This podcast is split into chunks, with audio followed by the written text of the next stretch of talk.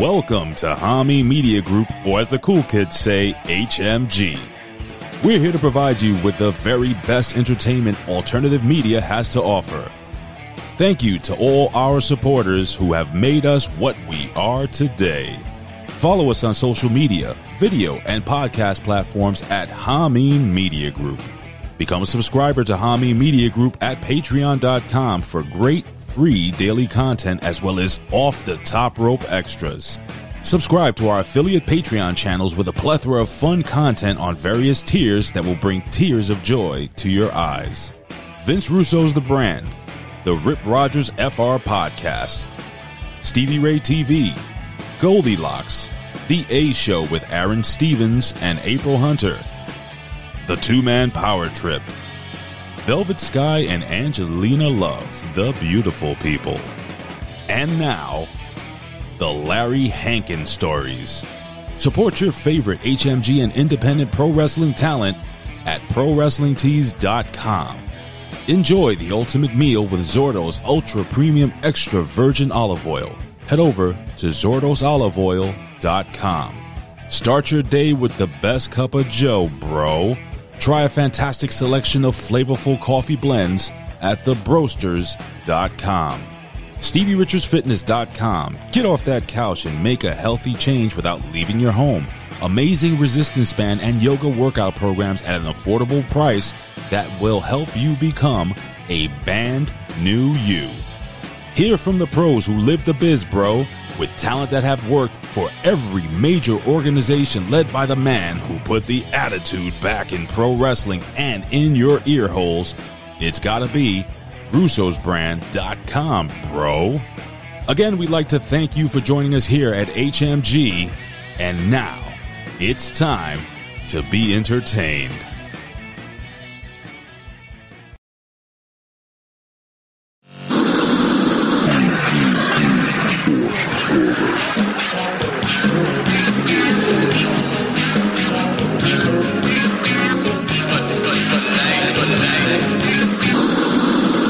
The Force is with you, young Skywalker.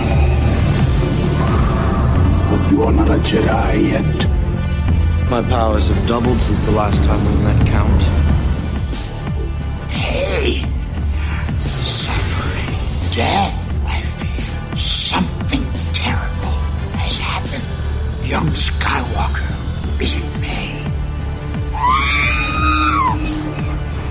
The dark side of the Force is a pathway to many abilities some consider to be unnatural.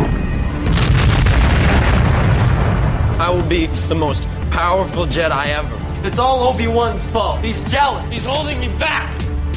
You don't know the power of the dark side. I must obey my master. These aren't the droids you're looking for. These aren't the droids we're looking for. Master Skywalker, there are too many of them. What are we going to do? Help me, Obi-Wan Kenobi. You're my only hope. Hello there. Fear is the path to the dark side. Fear leads to anger. Anger leads to hate. Hate leads to suffering.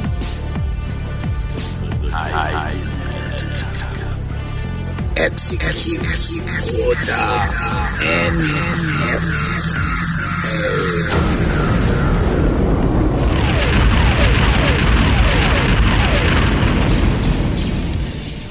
Welcome, ladies, gentlemen, boys, girls, Mandalorians, Twi'leks, clones, both regs, and all you defective ones. Jedi, Sith, and yes, all you Trandoshans as well, because this is an inclusive podcast. And it's June, baby. And shout out to everybody. It's Gay Pride Month. Shout out to Big Ray. Got him! Got him!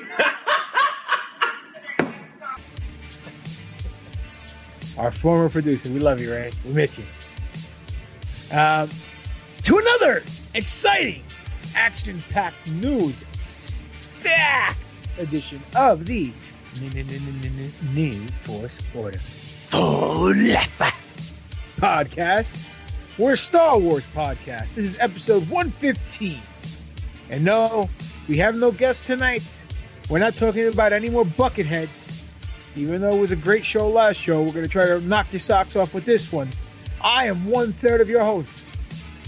I am a professional wrestler, current champion in three different promotions at the same time. Multi time champion in a galaxy far, far away. Star Wars aficionado. The Greek god, Papa Don, your boy, GGP. Bow to the Greek, Greek god. And alongside with me,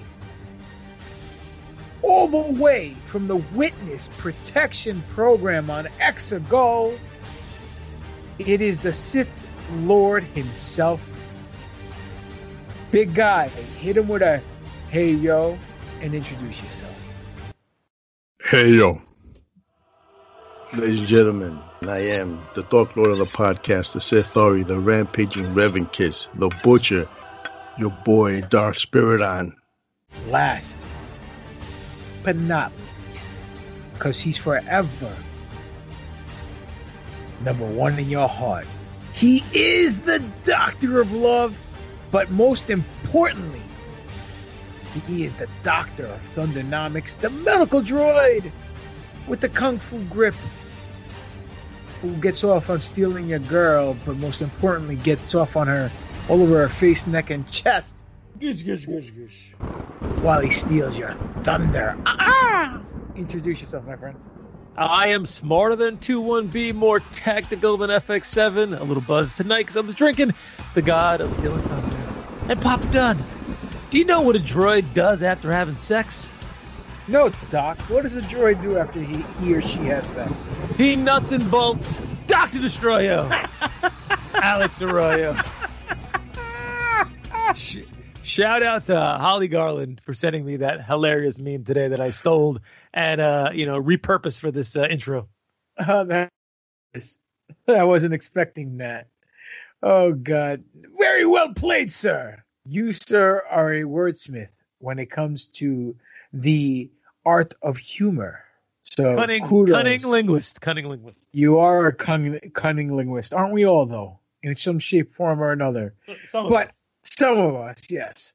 But I digress, ladies and gentlemen. We like to start off the show. And when I'm a cunning linguist, I digest. But that's besides. Wow, wow, wow, success. We like to start the show off with a segment that sets off sweet sensations and good vibrations. It's none other than Marky Mark and his funky tweets. Yeah. Can you feel it, baby?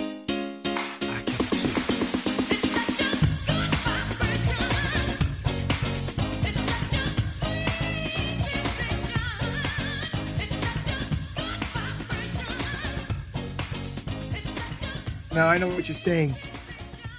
Look, it's a transformer. No, we're not talking about Marky Wahlberg. We're talking about the man, the myth, the legend. Mark Hamill himself, the national treasure, aka the wordsmith on Twitter. What we do is we take a tweet that this individual, Mark Hamill, and his Twitter handle is at Hamill himself. Give him a follow.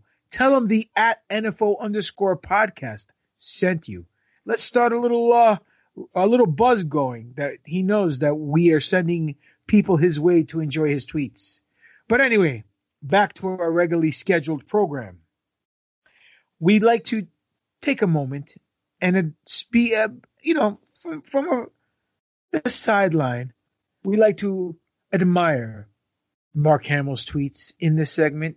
So first and foremost, let's deep dive on what he did. We have two tweets this week that he did that was a little haha, little tongue in cheek. And no, he wasn't going to Tosche Station to find power converters. But let's look what he did. There was a guy by the name of at Artifacts Hub. Museum Archive is the Twitter. And here's a picture. It says a group of archaeologists discovered this 3,300 year old claw of a now extinct bird called the moa, the M O A, with flesh and muscle still attached to it.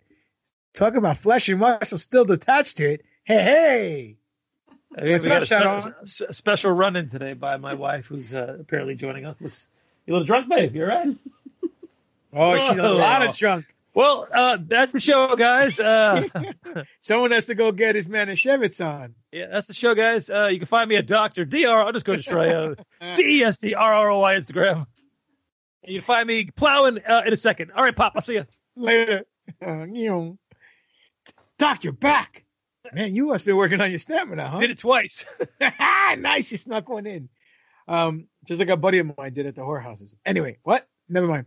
Um, so anyway, like we were saying, ha, this fucking show fell off the rails quick tonight, Doc. I love it. I love it. Um, at Artifacts Hub posted a tweet with a picture. A group of archaeologists discovered this 3,300 year old claw of a now extinct bird called the moa, M-O-A, not Jason Momoa, with the flesh and the muscle still attached to it. And there's a picture of a claw, one, two, three, four, four, four talons, and there's a lot of flesh. That's a lot of talons. Yes, yes, and I know a thing or two about talon. What's up, Chris? So well played. And then Mark Hamill responds to the tweet at Hamill himself. Excuse me, but I recognize a rancor's hand when I see one. Pop. LOD pop. So he also had a tweet where uh, a, a guy named Anish, A N I S H, not Kanish. Those are delicious with mustard, by the way. Uh, his handle is at Sith Shalair, S H A I L A R. Return of the Jedi is trending, trending.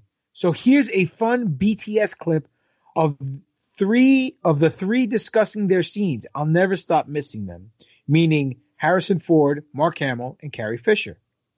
Then Harry, then uh, Mark Hamill jumps on and says, and I quote, Harrison would make a great director if he wasn't so lazy. Half the statement is true. Calling him lazy was false and a snarky m- remark based on his well-known laid-back personality. Watch the great director, uh, the great director in teach in oh the great director in him teach us how to nail a laugh in this scene from hashtag ROTJ, which means Return of the Jedi. And uh, you want to play the clip now, Mr. Producer Man? No, no, no. No, the floor drops away. I just go into a tuck and roll. Most dangerous part of the stunt is getting out of the way of the Gamorrean guard that falls on top of me because he weighs about 200 pounds. That's played by me. I say, but these are my friends. Threepio, tell, uh, tell them. Tell them if, if they don't do as you wish, you'll become angry and use your magic. Tell them. It's not going to work as a joke unless we both say exactly the same thing. Just- Tell them. Let's both do it carefully. Okay. Tell them. Can I do it too? No. Okay. Well, Doc, what's your take on Marky Mark and his funky tweets?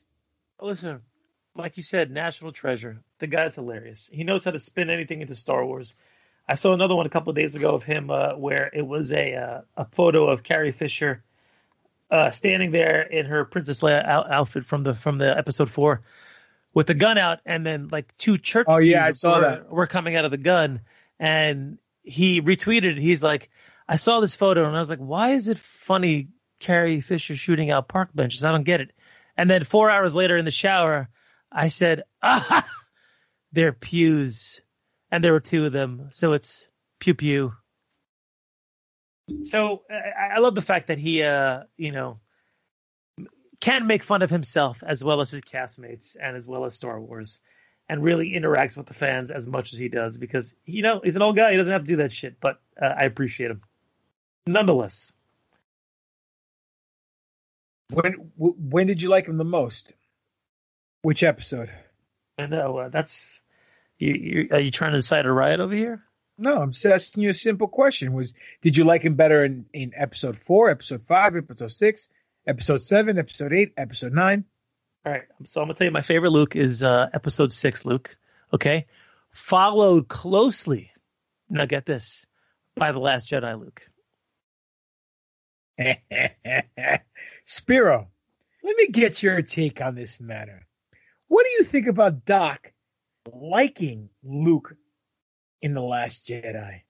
Do you concur with his notion? My favorite Luke Skywalker was actually Luke from Return of the Jedi until fucking Mandalorian, man. Until we got the Luke that we wish we would have gotten in fucking The Last Jedi. Your fucking second favorite Luke Skywalker. That Luke Skywalker, to be honest, man, I'd put him, I would put him below fetal stage fucking Luke Skywalker. No, but man, to be honest, man, and this might shock a lot of people, man, you know, the problem with fucking Ryan Coxon's fucking Rian Johnson, sorry, fucking uh, Luke Skywalker is that he didn't do anything really. I mean, you know, we, you know, it's like, you know, fucking, there was nothing wrong with, with that Luke Skywalker. The problem is, you know, that, okay, he was, he, he was grizzled. He was disillusioned. He was this, he was that. He was grumpy old man Luke. All that was cool. The fucking problem is that, you know, a little bit of fan service could have gone a long way towards garnering some favor for that cocksucker moron fucking Rian Johnson. You know, if he'd have kicked some ass, if he'd have had a fight scene with the Knights of Ren, man, you know, you know, people w- wouldn't have fucking complained as much about Luke Skywalker. I mean, the Luke Skywalker that we got in The Last Jedi made sense. The only fucking problem is that he didn't show off his badassery. You know, uh, you know, I, I don't know if I said that right. I don't give a fuck if I said that right. Because if you people can fucking accept Rian Johnson's fucking Star Wars film, then you can accept the way I fucking said that. Okay. So, you know, you know, I'm, I'm fucking cool with it. I fucking get why that would be your second favorite Luke Skywalker, you know? He, you know, aside from, you know, the Luke Skywalker that we got in The Mandalorian, he might have been my favorite or possibly second favorite Luke Skywalker if he'd have done something other than fucking die, you know? Interesting. Uh, you know, sometimes the Sith Lord surprises me. Sometimes he doesn't, Doc. Wow, he just fucking buried me. you know, it'd be funny if we put the sound clip up and he puts you and over. He, and he doesn't. oh God, uh, guys, we'll give you a little inside baseball. Uh, when we ask Spirit for his opinion, we have no fucking idea what he's going to say. Yes, yes, yes, yes. We don't. Um, Star Wars: Empire Strikes Back 40th anniversary special explores Boba Fett's origin. It's a long ass article going over the origins of the costume, this, that, and the other. Um, do you want to hit any bullet points? Because I'm not reading the article. Uh, so there are some funny things inside there where they basically talked about that Boba's costume was initially a, you know, their initial try at Vader. You know, they were trying to make Vader look like kind of some kind of bounty hunter ish, um, westernized cowboy, blah blah blah thing, and then they kind of went a different way. the initial costume had, you know, that that that lower mouthpiece that Vader has, and then they kind of went a, a different direction, obviously with Vader to make him like this. Uh, this priest priest slash monk slash you know knight e- knight exactly evil looking baddie that uh that Vader eventually became but you know they didn't want to scrap the costume that they had for uh they initially developed so they just took that costume and, and kind of you know sidelined that into Boba which is pretty cool. Um and I thought it was funny how they had called up Jeremy Bulloch who was like I don't know somebody's cousin on the fucking set or something like that. They're like hey if you fit into the costume uh you got the part which was basically you know a little serendipitous for Bulloch because he went on to uh, basically hit nearly every convention on the planet before he died to uh, sign autographs as uh, you know the man behind the Boba Fett mask. Um, so it was a cool little like ditty. They showed some photos that I actually had never seen before. Some production, some some production photos, like the really really early ones, um, and uh, talked about some origins of you know why he had the the Wookiee pelts on him, which initially Bulloch thought was a hairpiece, and he tucked it underneath the helmet so it can come out the back, which is even funnier. Um, it's just cool to kind of see how like you know that stuff develops over time, and see where you know our characters who we love so much actually, um, you know, how they are brought into fruition to the uh, to the universe, which may not be initially how we thought it was, and cl- clearly not in this case. Have you read the Dark Horse comics where they had the McQuarrie original, um, the McQuarrie original art with the original character designs and the original story, and they've even made sideshow and Gentle Giants from the uh, the white ones. Yeah, the, uh, the the the the initial white armor. Not him, but I'm saying all the characters. They had like a comic Yeah. book series. No, for You sure. did- where Chewbacca was a big green lizard. With uh, uh, with I didn't see the lizard one, but I know he had, he looked a lot different. He looked more kind of like Wait, no, that's Chewbacca. That big uh, eyed, like ape. like like Zeb. He looked more like Zeb. Yeah, there was Yeah, yeah. uh you know the the whole the whole initial McQuarrie stuff was actually really cool to see the the development past that to where they eventually came. Um, they did do a lot of merch with that because it's Star Wars. Star Wars loves pushing out their merch, too, despite the fact, you know, it's a concept art that that never was supposed to be released. So there's a there's a bunch of figures. There's a, a Star Killer who was the initial Luke Skywalker, who was basically a female. Um, they did some some renditions of uh, the initial the look for Yoda and Obi Wan as figures, as well as Chewie and Vader. I mean, they they went off the gamut, which I think is great though, because I think you know McQuarrie uh, is is one of those true geniuses that you know doesn't come along very often in a lifetime to kind of develop these amazing visuals for these characters. You know, one of the hardest things to do in, in a series, like take I don't know if you've watched it, but Invincible recently. Um, Loved it. Loved it. gr- great show. And Kirkman really took basically this brand new universe and crafted all these intricate, pretty cool, somewhat familiar tropes that we've kind of seen before here and there, but kind of twisted them into different things and, and different situations and really made, you know, in these couple seasons that, you know, they put on on, on Amazon Prime, a really Just rich one uni- season. yeah, the, a really rich universe that you know that that he pulled forward from there, and that's a difficult thing to do. It's a difficult thing to do to, to make characters that people give a shit about. Um, and I think McQuarrie really hit that hit that nail on the head when it, when it came to the initial designs of those characters. They were so different than what had come before them, um, but yet still using elements of other things in in genres, especially you know that samurai genre. Um, so kudos to Ralph, you know, and uh, and his boy Doug Chiang, you know, has has really taken over for him, and really also become, you know, one of these, uh, you know, these living legends of guys who really can can develop a a vehicle, uh, you know, uh, a planet, a scene, a character, um, based off of you know, a screenplay and, and someone's description. Um, and Doug Chiang really as like you know the executive one of the executive VPs for creative wherever he is at Disney right now has really killed it and has been killing it for over two, you know 25 years when it comes to it. Absolutely. And you know what? Doug Chiang, uh, you know, I think he's uh, executive creative director of ILM, if I'm not mistaken, or uh, but whatever the case may be.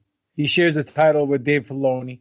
Um, but you're not the only one who's blowing Doug Chan, and you're not the only one who's putting him over. And speaking of over, our homegirl, Fennec Shand, aka Ming Na Wen, she herself explains how the conceptual artist Doug Chiang and uh, inspires her or has inspired her for so many years. And she shared a video uh, as part of the AAPI Heritage Month. So, uh, Matt, please insert the video clip right now so we can hear this beautiful woman saying beautiful words. To celebrate AAPI Heritage Month, I want to give a very special shout out to an incredible artist, Doug Chiang. He is the Vice President and Creative Executive Director of Lucasfilm, and most importantly, the nicest guy. This man is an Oscar winner, an author, and uh, just an incredible genius. So I want to celebrate him for AAPI Heritage Month. Thank you, Doug, for all you do for us Star Wars fans. Um, and if you want, check out his artwork in the Mandalorian art book because uh, you will see what I'm talking about. Thank you. What would you think about that, Doc?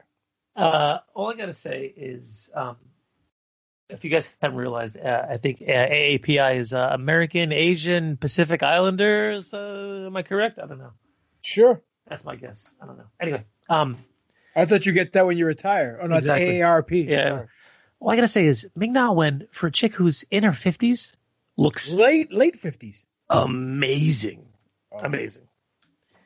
Asian don't raisin. Sign me up. Arrest me, Fennec. Shand. Here I am. Tremendous. You know what, dude? On top of that, she's We love you a- long time. She's such a geek and a sci-fi nerd. That makes it even hotter. And on top of that, she's a great actress. You know what I'm saying? So it's just like it just it's multi-layered. It's not just one dimensional. You know? It's like onions have layers. Ogre has layers. You get it? We both have layers. For your information, there's a lot more to ogres than people think. Example? Example? Okay, um. Ogres are like onions. They stink? Yes. No. Oh, they make you cry? No. Oh, you leave them out in the sun, they get all brown, start sprouting little white hairs. No! Layers! Onions have layers. Ogres have layers. Onions have layers? You get it. We both have layers. Oh, you both have layers. Oh. You know, not everybody like onions. Cake! Everybody loves cakes. Cakes have layers. I don't care what everyone likes. Well, it's, funny how you're talking about how Doug Chiang uh, took inspiration and McQuarrie took inspiration, and how Star Wars is just a hodgepodge of many different inspirations, whether it's Western or samurai based films like the Kurosawa inspired films. Because a fellow director that you may like, I'm not sure if you're 100% on board with him, but I am, by the name of Zack Snyder, was in talks to develop his own Star Wars movie. Now, this the movie was supposed to be based on Akira Kurosawa's 1954 classic movie Seven Samurai, uh, with the Ronin and the katana being replaced by a force wielding uh, knight or knights and their iconic lightsabers. But nothing, I mean zero, zilp, nothing, goose egg has happened in the last eight years, almost nine years since Disney's bought uh, Lucasfilm. But Snyder was on a podcast. Unfortunately, it wasn't ours, but it was the Happy, Sad, Confused podcast on MTV. Uh, and he confirmed discussions took place between him and Lucasfilm to develop the Kurosawa inspired Star Wars movie. Um, the film would have been full circle as Kurosawa films inspired George Lucas's original Star Wars. As many know, Lucas even offered the Obi Wan role, uh, Obi that's Obi Wan Kenobi, to Seven As Samurai. to uh, Obi Wan Sanchez. Yes. Uh, he offered it to the Seven Samurai star Toshiro Mifune, uh, but this project is no longer attached to Star Wars. But it still exists to Snyder. So Snyder's looking to do an independent film, whether it's for Netflix or another movie studio, using the same ideas and script that he initially had for Star Wars, but to produce his own sci-fi gimmick. What's your take on that, my friend? Um, interesting. Uh, Snyder's um, uh, he's a you know known commodity, and I'm not gonna say whatever he touches turns to gold because it's definitely not the case. Um, but he's he's pretty well known in Hollywood, and it's it's unfortunate to see the franchise lose him, um, and him taking this whatever idea he's going to have to a different venue because uh, I think he would have been a very interesting uh, addition to the Star Wars universe and potentially a breath of fresh air if they would have given him you know complete control over what he needed to do. So, so you're a Zack Snyder fan? I am a Zack Snyder fan. Okay. They're not all home runs, but uh, he's had a he's had a bunch of good movies. Oh yeah, So absolutely. he, he did 300, right? He did Watchmen. I mean, He did the um, Justice League, the new one, which is you know, fantastic. I, I, I wouldn't call the uh, you know the the the, the original one part of his uh, his legacy. no, no, I wouldn't either. But I mean, he did do BVS, Yes, which wasn't Which- a home run. Yeah, no, Sucker Punch was gorgeous, but it wasn't a home run storyline. terrible storyline. Exactly, I agree. Um, he did Man of Steel. Made me love it. I didn't. I thought it was okay. You know, I got into this discussion with somebody about it. I think Derek Gordon on the Midnight Hustle podcast. He loved the movie, and then I told him I, the movie was great, but there's two scenes in it I didn't like. I didn't like the way his dad died. Shouldn't have died. And second, I didn't like the fact he killed Zod. Spoiler alert. Um, but that's it. But other than that, you know, other than that, it was a different take on the character, which was different, fresh, and unfortunately, you know, him killing Zod could have been the foundation of the Boy Scout persona of Superman after doing one sin. He has to pay, spend the rest of his life atoning for that sin by always doing the right thing. They never harped on it. They didn't even harken back on it. You know what I'm saying? Let him kill. Come on, Superman, for Christ's sake. But you can't. You need the you need the dynamic. You need the yin and the yang for Batman Yeah. and Superman. You can't have two Sith and no Jedi. Man. can't have no two Jedi's and no Sith. Even though I know you like two Jedi, one cup, that's another story. That's a different story. It's a it's a brand new age, my friend. It's all good. It's all good. well, look, it's all good, and sometimes the old becomes new again. Do you know where I'm going with this? No idea. Really? Oh man, you really you really are drinking tonight, huh? Yep. Nope. I'm pretty hammered. The uh, architect himself. There's a rumor floating around. Oh, that rumor. Yes, that rumor. He's re- George Lucas. Uncle George is reportedly talking or taking. He's talking to Lucasfilm uh, about taking back creative control of Star Wars. That's the headline from Inside the Magic. Lucas has also shared that he had already begun writing his own sequel trilogy, which we know about, which would have seen Princess Leia emerge as the chosen one. I don't know about that. And would have had Darth Maul's apprentice Darth Talon as its villain, which would have been cool. Um, in recent years, rumors of Lucas's official return to Star Wars universe have swirled online. These intensified after he was seen on set of Jon Favreau and Dave Filoni's Disney Plus series, The Mandalorian. And IMDb included his name on the uh, on the writing credits for the upcoming Rogue One, a Star Wars story prequel show called Andor, on a couple of episodes, I believe. Good. Now, a, new report indicates that Lucas may be bankrolling an upcoming Star Wars trilogy, effectively taking back much of the creative control he lost when sitting Lucasfilm president Kathleen Kennedy was put in charge of the Star Wars galaxy.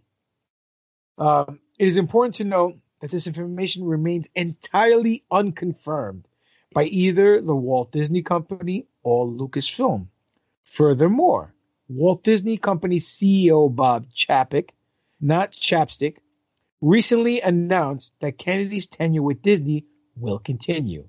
We spoke about that on the investor call on National Women's Day, at least for the foreseeable future. However, given Lucas's own comments about desiring more say in the sequels and his involvement in The Mandalorian, it would not be shocking to see uh, there be at least some truth to this new rumor.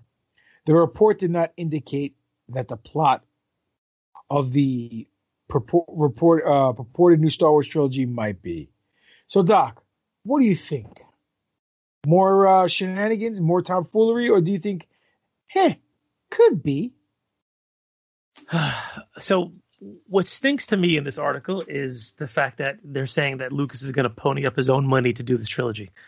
Get the fuck out of here. There's no a. There's no way Disney is going to let him do that.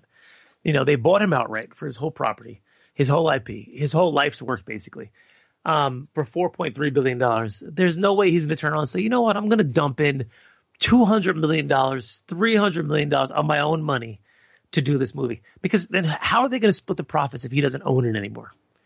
You know, clearly, if he's putting in his own money, he's going to want to reap that backwards and then some. Uh, so yeah, this kind of stinks to me. Is he involved with things? Yeah, I'm sure he's going to be involved with things. A because it's George, and he's probably getting a little itchy because of the fact that you know he sold this and he's watching it, it going down the tubes right now, and wants to come back and, and do something. And plus, he's also you know he's he's a creative guy. He wants to get his shit in there.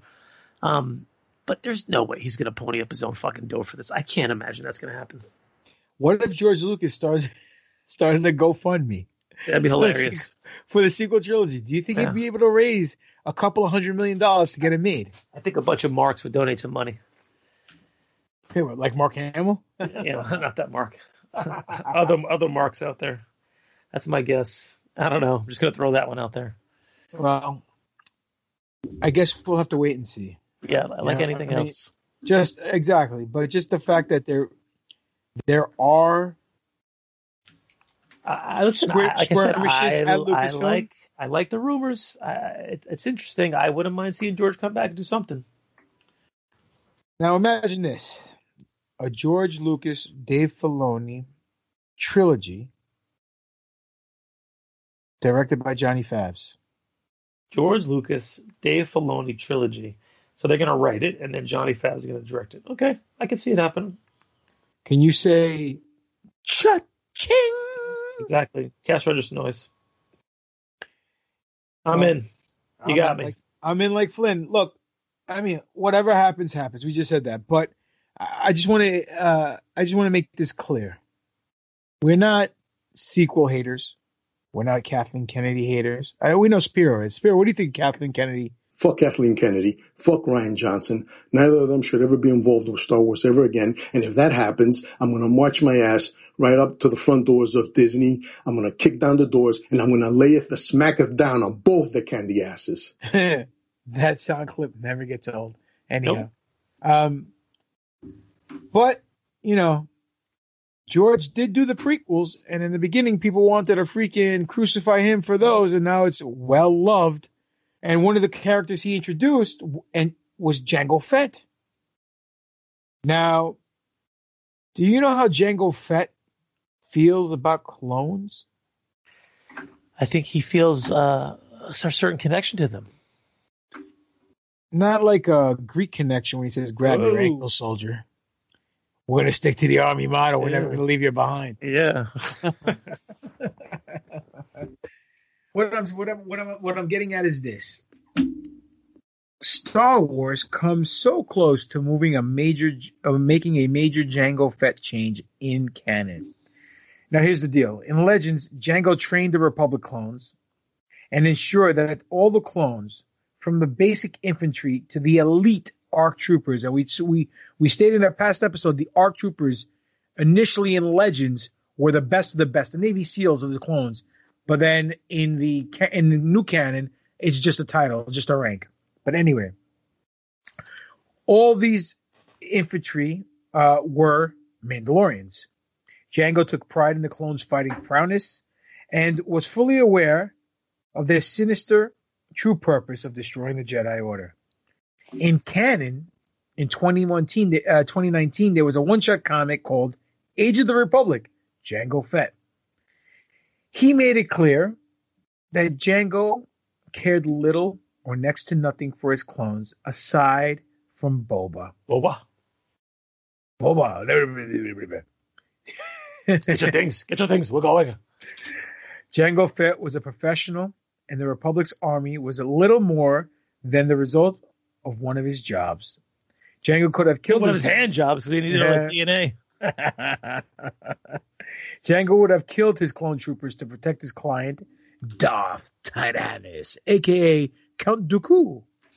So, Doc, my question to you is one, what's your take on this matter? Do you like the fact that it was changed in canon? Do you like the old one as opposed to the new one, or vice versa? And do you not care? Because it is what it is, and we just move on.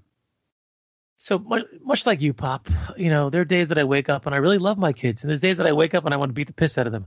Um, so the fact that Jango changes his mind for his, uh, you know, his little clonelings, it makes complete sense as a dad to me. But he didn't change his mind in storyline. They just changed complete 180 of from what happened in Legends to what it is now.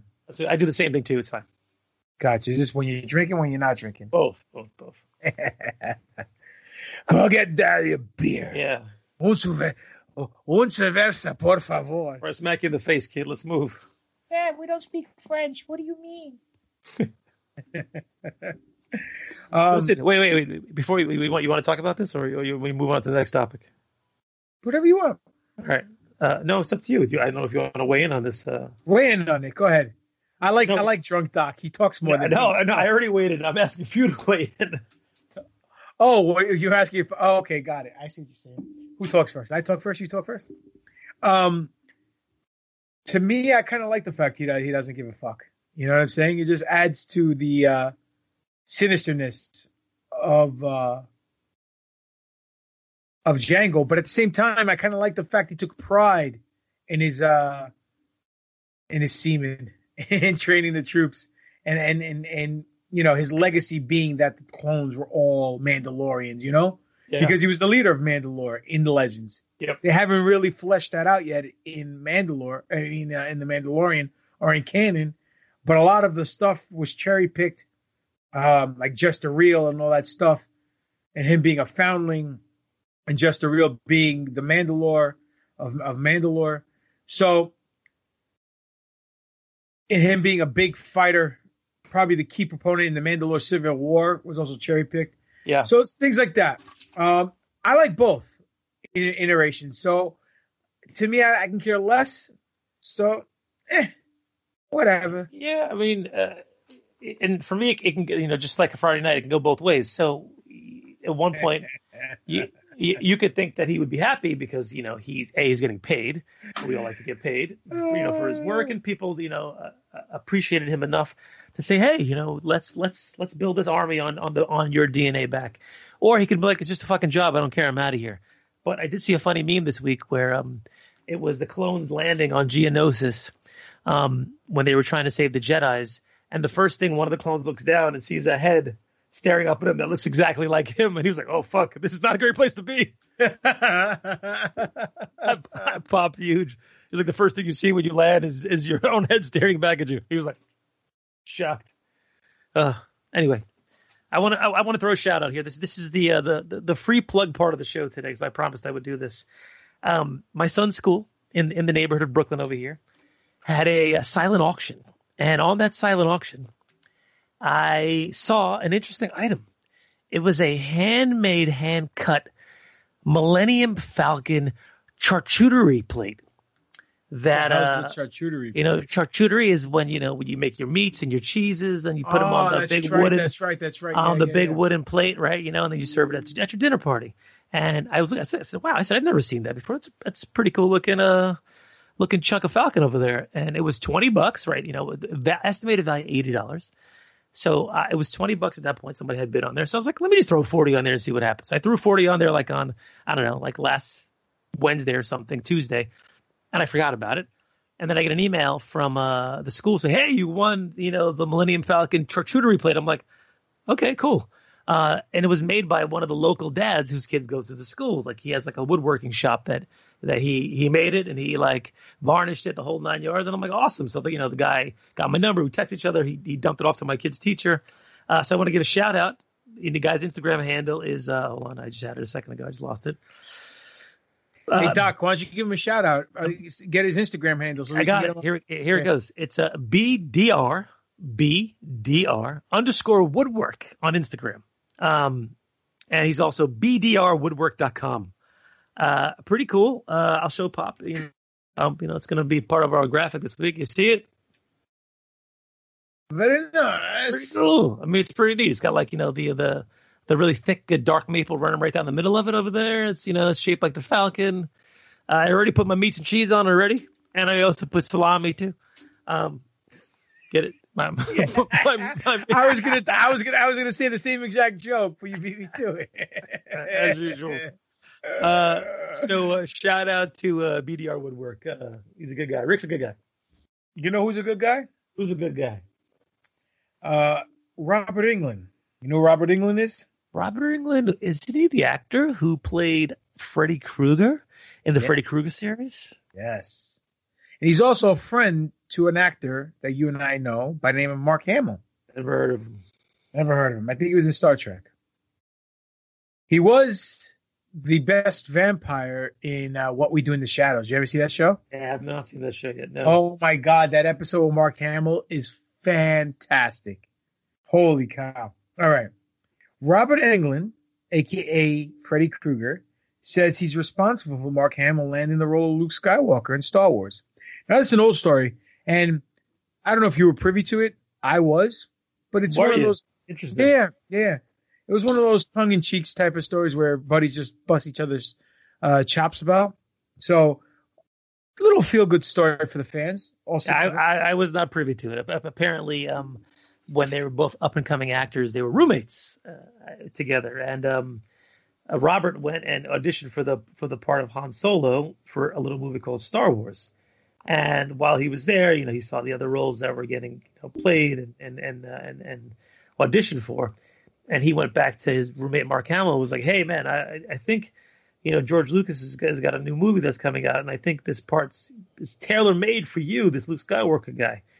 Um, Mark Hamill has has a different take on this. He says that you know he had already auditioned and already had been uh you know thrown thrown his name into the hat for this no, no, uh, no, hold on. I'm going to correct you. It wasn't him. It's Mark Hamill's agent. agent. Yes, So that he Not U.S. agent.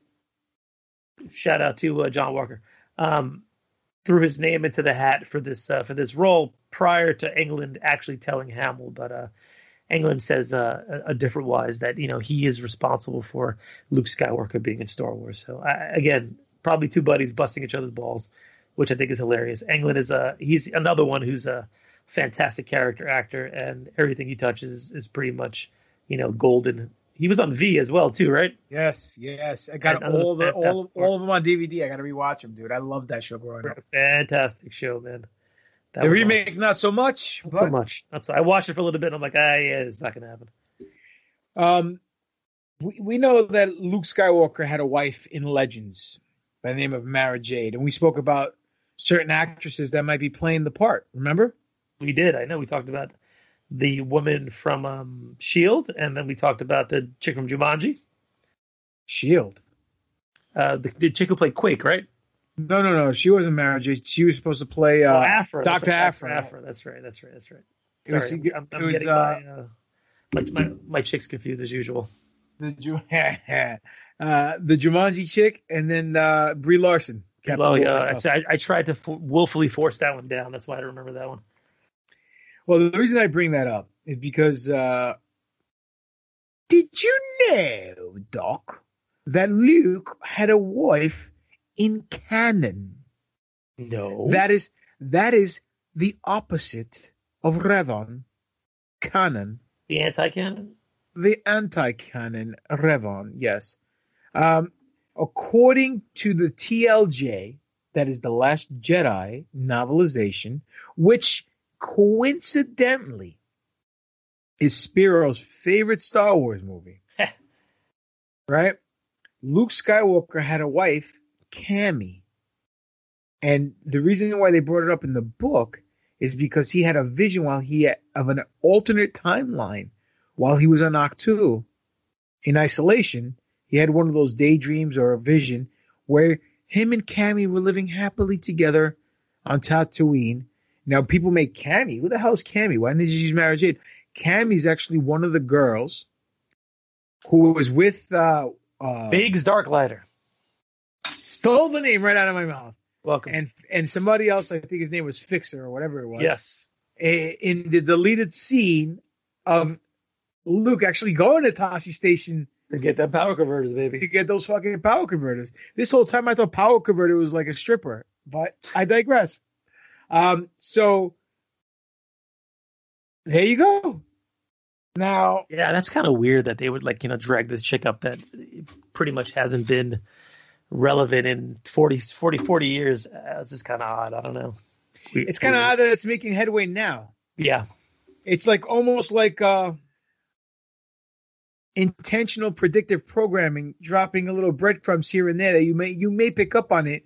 So when they actually retcon something with a wife, my wife, my wife, then they can make a certain situation different from a certain point of view and retcon it like they've been trying to do and make sense in connective tissue for the sequel trilogy.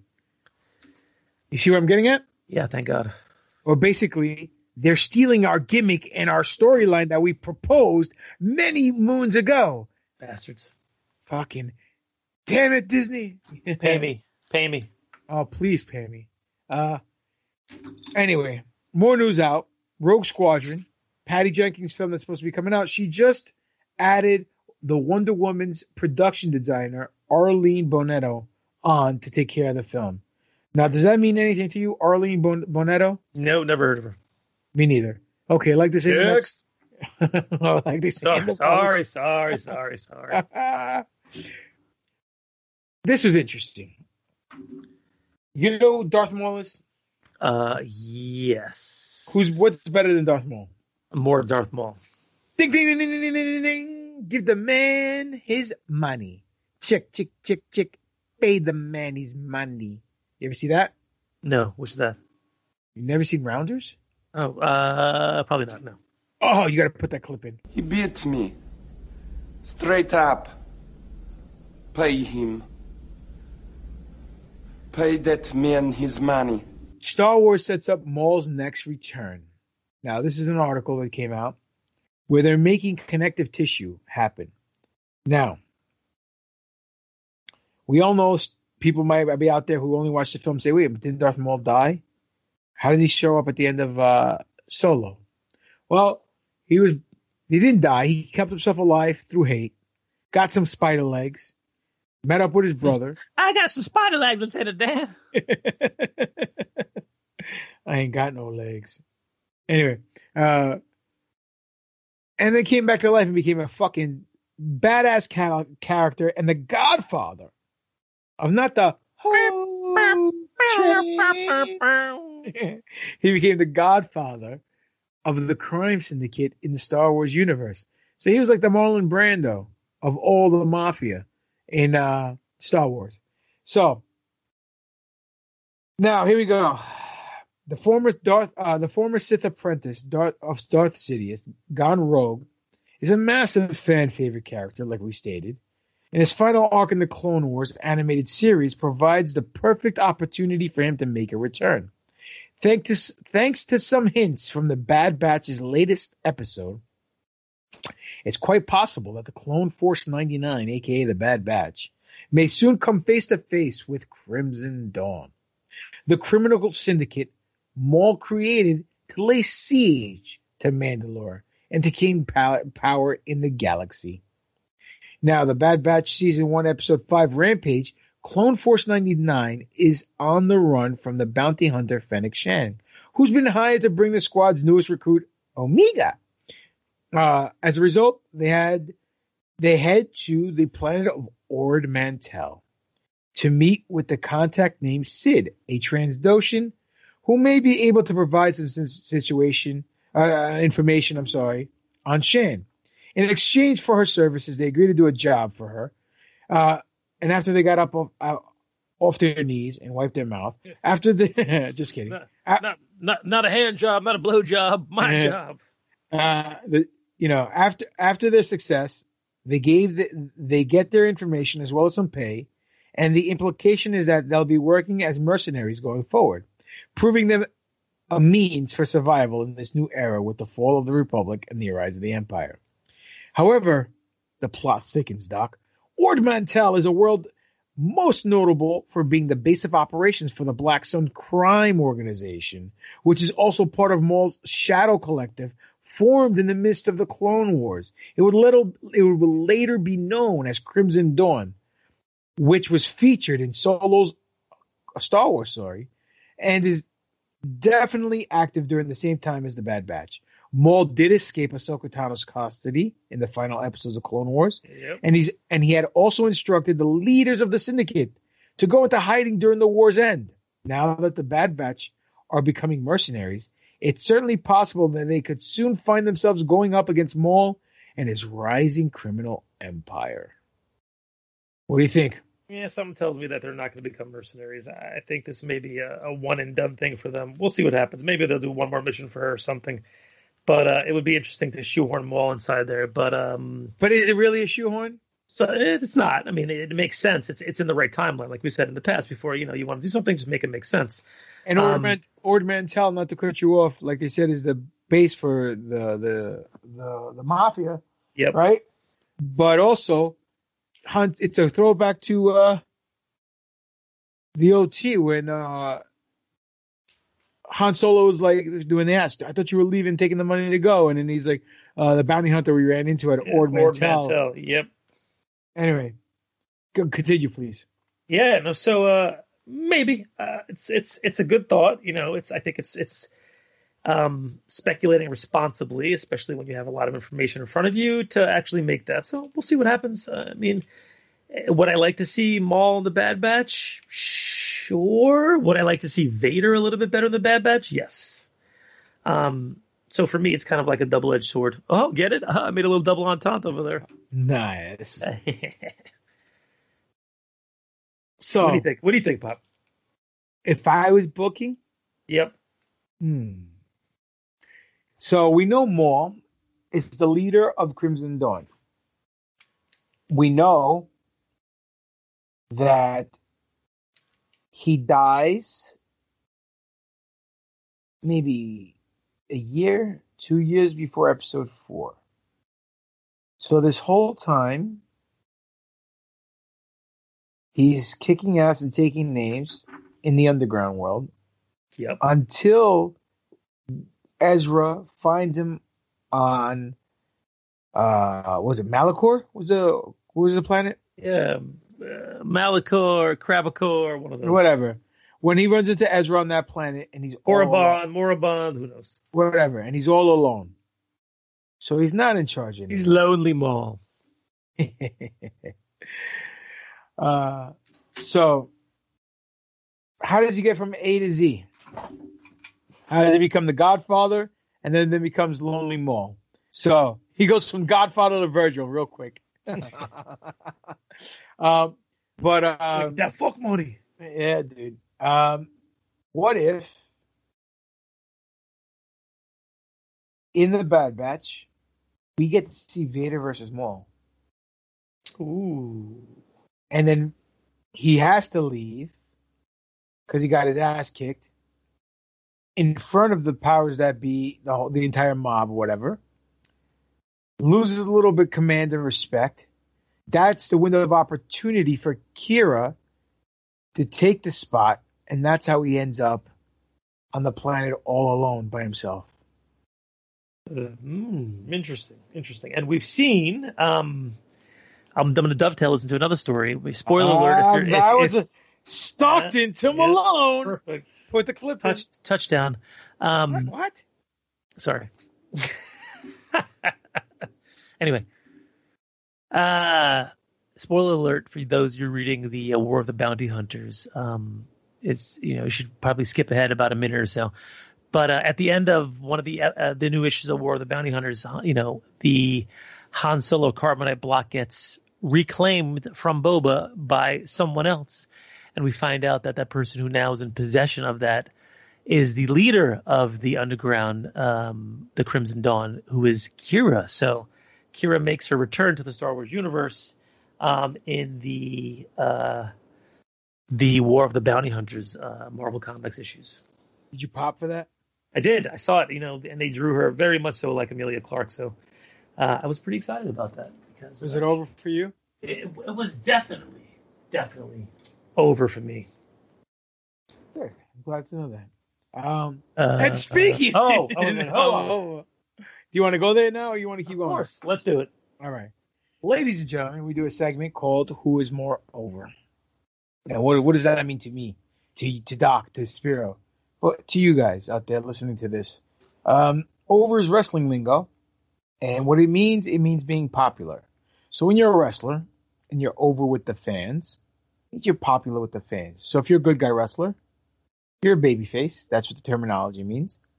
And when you're over as a baby, people will pay a lot of scuttle to come see you kick the crap out of the villain wrestler. So when you're over as a villain wrestler, you're known as a heel. So when you're over as a heel, like your boy GGP is, people will pay a lot of scuttle to come see you get your ass kicked. Now, what we do on this show, we do not put two people from Star Wars in a wrestling match in a ring. We compare two aspects of Star Wars, whether it's a person, whether it's a place, whether it's a thing, doesn't matter. and we see what is moreover with you people, all six of our fans. Most importantly, who's moreover with us. So, Doc, what's on the uh, marquee tonight? So this week we're looking at uh, specific scenes in the Star Wars OT trilogy. So we're looking at the destruction of the Death Star in Episode Four and Episode Six. So we're seeing which scene of Death Star destruction is moreover. Was it Luke Skywalker's trench run in Episode Four?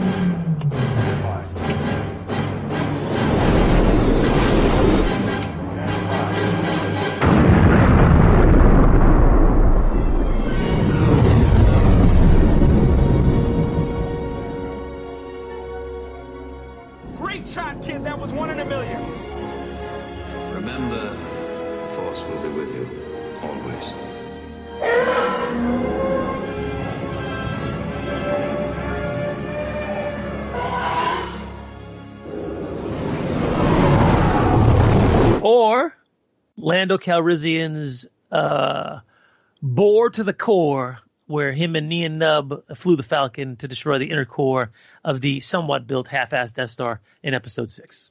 There it is.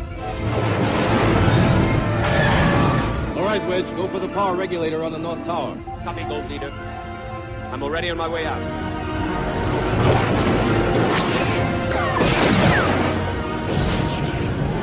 Move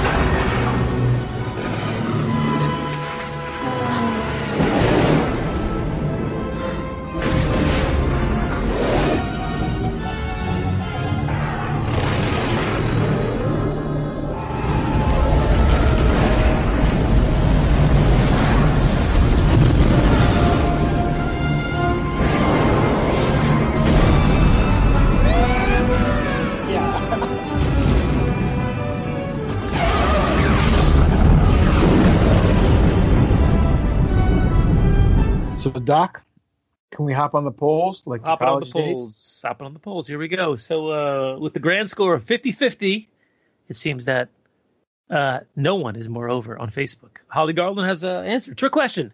Where the answer is neither. I had friends in those Death Stars. How dare you? Pop. That's a good one. Uh, on the face bizzle, let's see. We just did Facebook. Ooh. No, sorry, on Instagram. 86% for Luke episode 4 over Lando episode 6. So apparently, based on the numbers, uh, Luke blowing up the Death Star on the trench run is more over. Well, ladies and gentlemen, you guys can send an email regarding this matter or any other matter to newforceorder at yahoo.com. Um, when we get a chance, we'll read your email, but I want to hear from Spiro first. So, Spiro, who do you think was more over? Is it episode four, Luke blowing up the Death Star in his trench run, or episode six, Return of the Jedi, uh, uh, Nien Nunb and uh, Lando Calrissian in the Falcon blowing up the reactor core? Guys, I'm gonna go with fucking Luke's trench run because, you know, Luke Skywalker was the guy. You know, when I was a little boy, man, that was the guy that I was rooting for from the beginning. You know, that's that he was the underdog kid that, um, you know, I, I couldn't wait to to see him fight. I couldn't wait to see him rise up and do something. And you know, when he did, uh, you know, to be honest, man, the first the, the first Death Star explosion, uh, believe it or not, is the one that's that stuck with me, that stayed with me, the one that I kept replaying in my head as a kid uh, when I would play with my Star Wars figures and and on, you know. The second one, Uh, the one with Lando and all that other shit. I, bro, I don't even fucking remember that shit. Okay, to be honest, I don't even fucking remember how that shit went down. Um, Lando's cool, man. You know what I'm saying? Lando's the fucking man. You know, I mean, if this was a competition over who fucking, you know, who had the bigger dick or something, then I would say Lando's more over, but it's not, you know. So I'm going with with Luke, man, on this one. Interesting. Always an interesting thought to see who's more over with the with the Dark Sith Lord. He's he's got he's a wealth of information and Yeah. opinions. Um. So, do you want me to go first, Doc? You want to go Who first? talks first? I'll talk first, Bob. All right. Go ahead. Um, so I came up with this one. Uh, I thought it was an interesting little thing here. You know, which scene is more over? Because both of them are somewhat similar scenes. speaking, Speaking of over, um, because as we know, Star Wars is poetry and it rhymes. So, you know, the the iconic trench run in Episode Four, where Luke, you know, dips down into there, and and Red Five standing by with his with his boys over there, watching him get all picked off, and you know, we're all sitting there Stay on in- target. stay on target, Stay on and, and- and invested in like is like you know is this little farm boy who really has never flown a spaceship in his fucking life um who basically grew up in this dust ball to to suck moisture out of the air and sell it. Is he going to be able to do this? It's like uh, how much force is this kid going to fucking need? Um and we you know we sat there on the edge of our seats as you know he dipped down and you hear beep beep beep beep beep beep beep, beep, as he's going through and you're watching that 1970s uh you know computer screen. Seeing a little x-wing kind of like you know flying through over there. And then Vader jumps into there and gives it that extra like little umph where oh shit he's picking off you know his uh Porkins and Biggs and the rest of the losers that were inside the trench with him um and then suddenly out of nowhere comes Han Solo and he uh you know saves the day I got you now. yeah, What? I got you now. Knocks Vader off target. Um, spins him out of control. He flies in outer space, and then it's you know, let's blow his popsicle stand, kid. Um, and uh, Luke takes his the shot, and then takes his big deep breath. and you see the two little uh, photon torpedoes defy gravity and suck themselves into the hole. Um, like I always, they always, they always look like little sperm to me, just like kind of like you know dipping into the vagina when they shouldn't be. You know, like oh, it's Plan B time, guys. Um, and then the whole thing, you know, implodes and explodes. Classic. And then you have uh, a little, you know, as Star Wars evolved, and you know, Lucas had a little more dough to play with. You see the, uh, you know, the evolution of that kind of similar scene in Episode Six, where Lando and Nien and the rest of the crew are attacking the Death Star uh, and going inside the uh, the Death Star this time, and you know, having this very uh, close knit battle where you know they're flying the Falcon, knock off the satellite dish, fucking up the, the whole ship, the whole nine yards, um, and avoiding these Tie fighters who are who are flying behind them, going through all the scaffolding that's inside there, get to the core, send out the charges, and then make their way out the back door. Um, I think for for episode four, the the focus of that final scene of, the, of that movie was on just the trench run. The Death Star core battle was more scattered between three different um, scenes that were happening simultaneously. You had the Death Star, you know, core run. You had Luke on the Death Star, you know, battling Vader and Palpatine, and then you had uh, Han Solo and the rebels at the uh, the base below trying to drop the shield. So I think you kind of lose a little bit of the gravitas that the trench run has when you split it into so many different competing parts that are happening simultaneously. And it made sense that that happens. You know, they couldn't happen in succession. That happened simultaneous because they were they all fed off of each other as to what was happening. Um, though I think the aesthetic of the second trench run was the second Death Star explosion was interesting in the in so much of the fact that they had more info and more things to do with it. I think as far as pure Star Wars and pure movie magic and really edge of your seat kind of shit, the initial trench run for me is more over.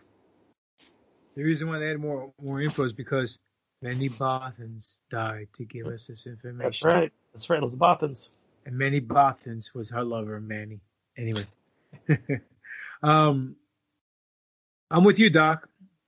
I'm going to pick episode four because if there wasn't any episode four, there'd be no second Death Star. And would be no episode five or six. It'd be a totally different uh, landscape. Uh, the bad guys win. Good night, folks. You know? Um, so I'm going to go with that fact alone. Um, I agree with you. Visually, episode six is a lot more appealing. They had more money, like you said, to do better visual effects. Plus, the visual effects in 83 as opposed to 77 are leaps and bounds ahead. So, other than that, uh, I'm going to pick episode four just for its uh, importance. And um, it was the foundation that everything got built on for Luke Skywalker, you know? Yep. Almost like the little legend that could.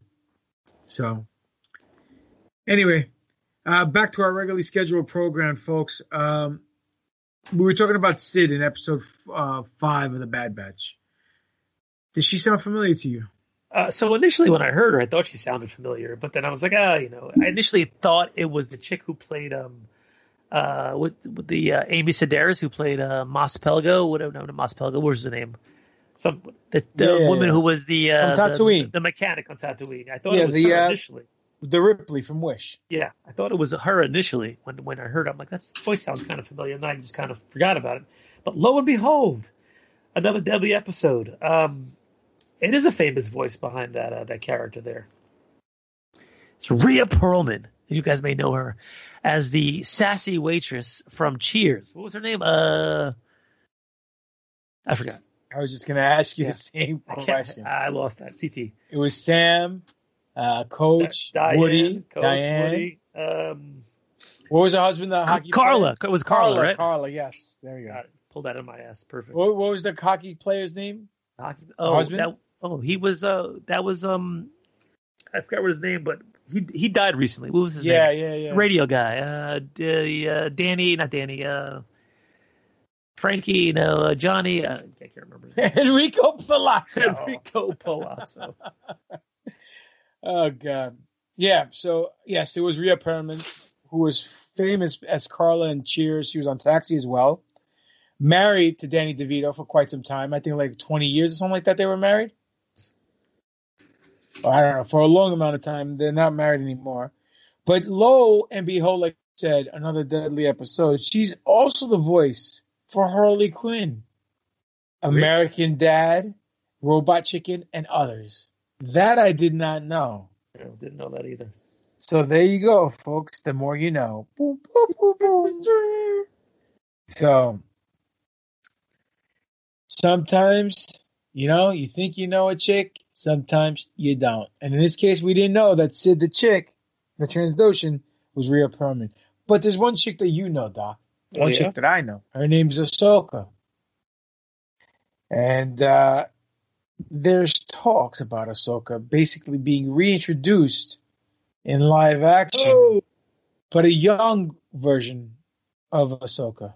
So, what's your take on this? uh, we're going to be an Ahsoka overload here.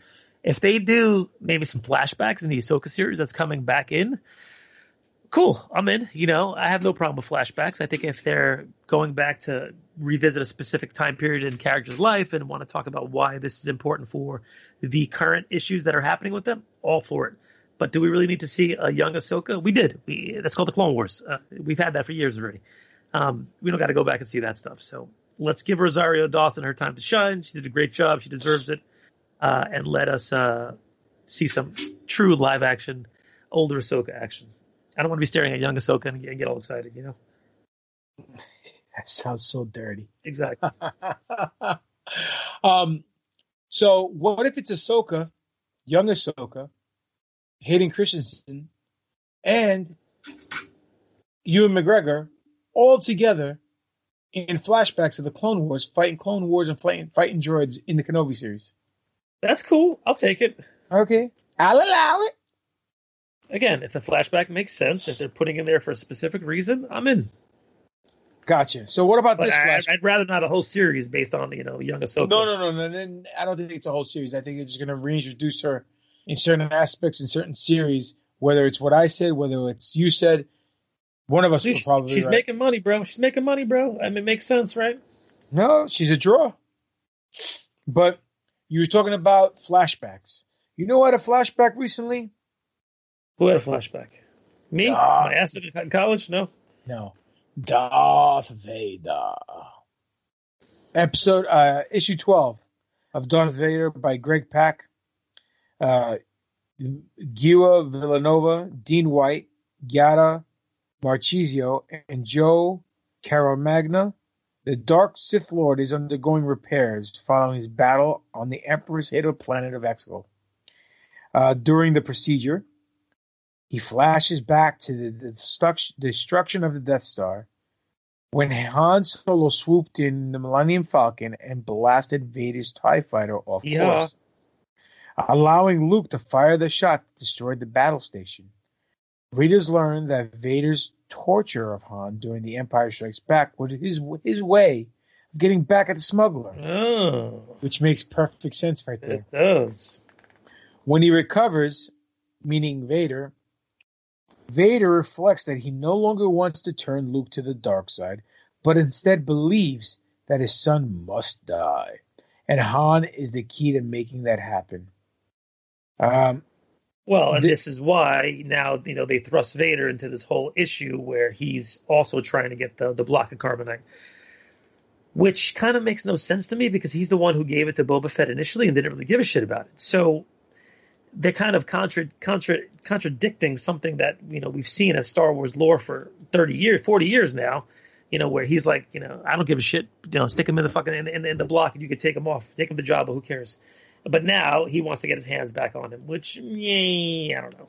well, it kind of makes sense in one point of view because at first he realizes he'll use Han as a bait to get Luke there so he could try to turn him. It didn't work because Luke didn't turn. Now he realizes I have to kill Luke. Well, how am I going to kill Luke? Right, no, I'll play the eights the same the same spot again. The eights up my sleeve. I'll get Han Solo, use him as bait. Luke comes, I 86 him. We're good to go. But then also contradicts Return of the Jedi during the hallway scene when Luke turned himself in. How come didn't just slice and dice him then? You know what I mean? Yeah, yeah. It's uh, it's you know, this is the issue when you're starting to flesh things out. You need to make the stories happen. You need to make them make sense, and you need to make them good. And the way you do that is by now contra- contradicting most of the shit that we've already seen, because you're not thinking you know 25 steps ahead to this scene and that scene, which is a little bit annoying to me. You know what is annoying? Tell me. What the fuck's the point of the story group if they're not doing their job? Well, are they dealing with all the Marvel shit though? Is this the question? You know, the, the the guys that they got writing these books. You know, Greg Pak is an established writer. He's been writing comics for a long, long time. Uh, is he really answering to you know the the, the dopes who are doing the High Republic? Well, it's not know. even. Well, it's not even about answering to them. Their whole premise is they're the they're, they're supposed to be the keepers of of the castle, holding the keys to make sure everything is aligned and continuity is there. So whether it's against one medium or two medium or three different forms of medium, that's their job. They're the they're the they're the canon police. Yeah, well, the problem is, is that you know, as you get deeper and deeper into this shit, uh, it gets a little more convoluted and, and and problematic as you build more and more layers to that fucking onion. We'll put it this way: even the storyline before this, where Vader goes to Exegol and wants to fight um, Palps. Palpat- Palpatine, it doesn't really make sense because people were harking and har- uh, harping on the fact that how come he didn't tell Luke about Exegol right before he died? You know what I mean? Yeah, yeah. Hey, But it also may be hanging out over here, dude. Get him. but it also it also doesn't make sense from a from, from a certain point of view when you look at it and you say, wait a minute, the Emperor had his fleet back then with the The Final Order. With the yeah the Final Order with the cannons being established. That's why they were bleeding the huge Kyber crystal. kyber crystal to get enough so they can put it in every cannon. If that's the case, why the fuck they waste time building a separate Death Star? Yeah. How come you know what I mean? Like this is the problem you know when you're trying to flesh out all of these stories is that you know you wind up getting into a little bit murky murky waters and some some muddy some muddy territory where you're like oh shit uh that may not go so well with this because it's the little things like you know the important things that people are fucking missing Of course. And sometimes when you're not paying attention to details, you're doing more harm than good. And like you said, it's no bueno. And you know what else is no bueno that happened in comics? Tell me. Slave One got destroyed. What? No. uh God. So a Boba lost Slave One. In uh preview of Star Wars, War of the Bounty Hunters number one, released by StarWars.com. Jabba the Hutt has placed a bounty on Boba after learning he's failed his mission because he lost Han Solo, or Han Solo was stolen from him. As the two bounty hunters, which I think is a really cool storyline, in my opinion, so far. As the two bounty hunters receive notification of the new hit while in a, uh, in a cantina, one decides to give a shot and blast Boba Fett standing at the bar. Of course, of course, it's not going to be an easy task for the biggest open bounty that's open to anyone who can manage the task. After Boba effortlessly blasts the threat without hesitation, he heads back to his parked ship, only to encounter Zuckuss, who has rigged Slave One to explode. Strangely enough, it doesn't seem his fellow bounty, bounty hunter wanted him dead. Zuckuss thinks Boba Fett should stay down if he wants to survive in the next few minutes, quote unquote. The event's first issue is written by Charles Soule, with art by Luke Ross, featuring a cover by Steve McNiven, as seen below. Okay? Well, I don't have the picture right here in front of me, but despite the issue's cover making it appear the whole ship has been decimated, No. the, pa- the panel, here's a spoiler, the panel makes it look like only the entrance has been damaged. And this could add new context to why Boba Fett chooses to stay at Jabba's palace for the time being if his ship is being repaired on. But uh, by the time it returns in The Mandalorian, Star Wars Bounty Hunters officially begins with the first issue releasing June 2nd. So Cool. tomorrow. Uh, so um, let me uh, give me one second here, Pop. I want to show you something. All right. This came in the mail for me yesterday.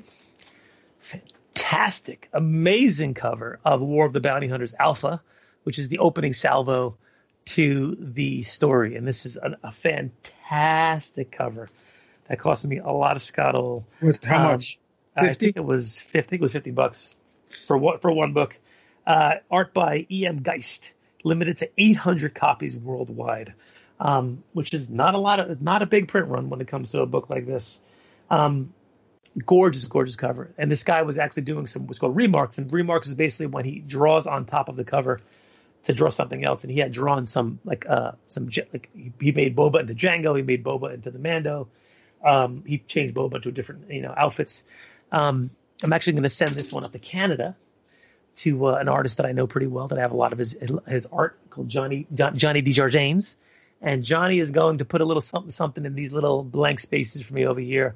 We haven't decided exactly what he's going to do, but uh, I'm thinking maybe I'm going to put like a flying boba in one corner with the tentacles from the Sarlacc reaching out across the top to grabbing him. We'll see.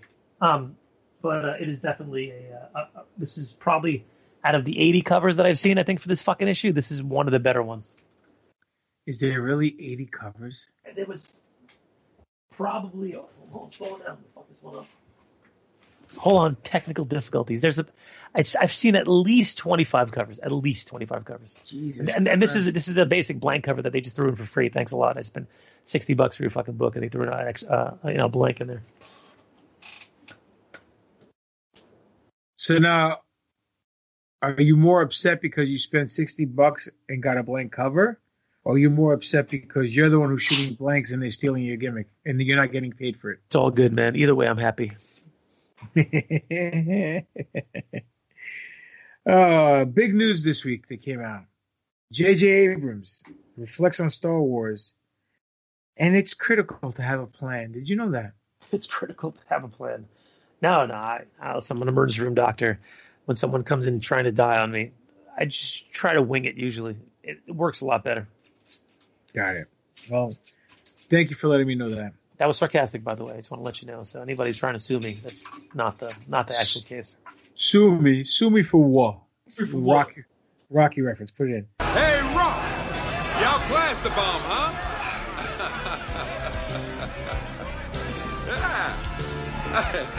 yeah. Pop, come on, don't. Judgment I'll sue. Come on, pug. Judgment I'll sue. sue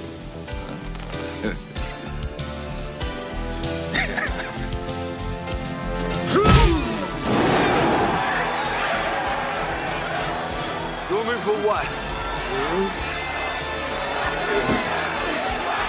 JJ feels Star Wars trilogy would have benefited from having a plan from the very beginning. In answering Abrams' uh, in answering Abrams drew from his wealth and of experience in television.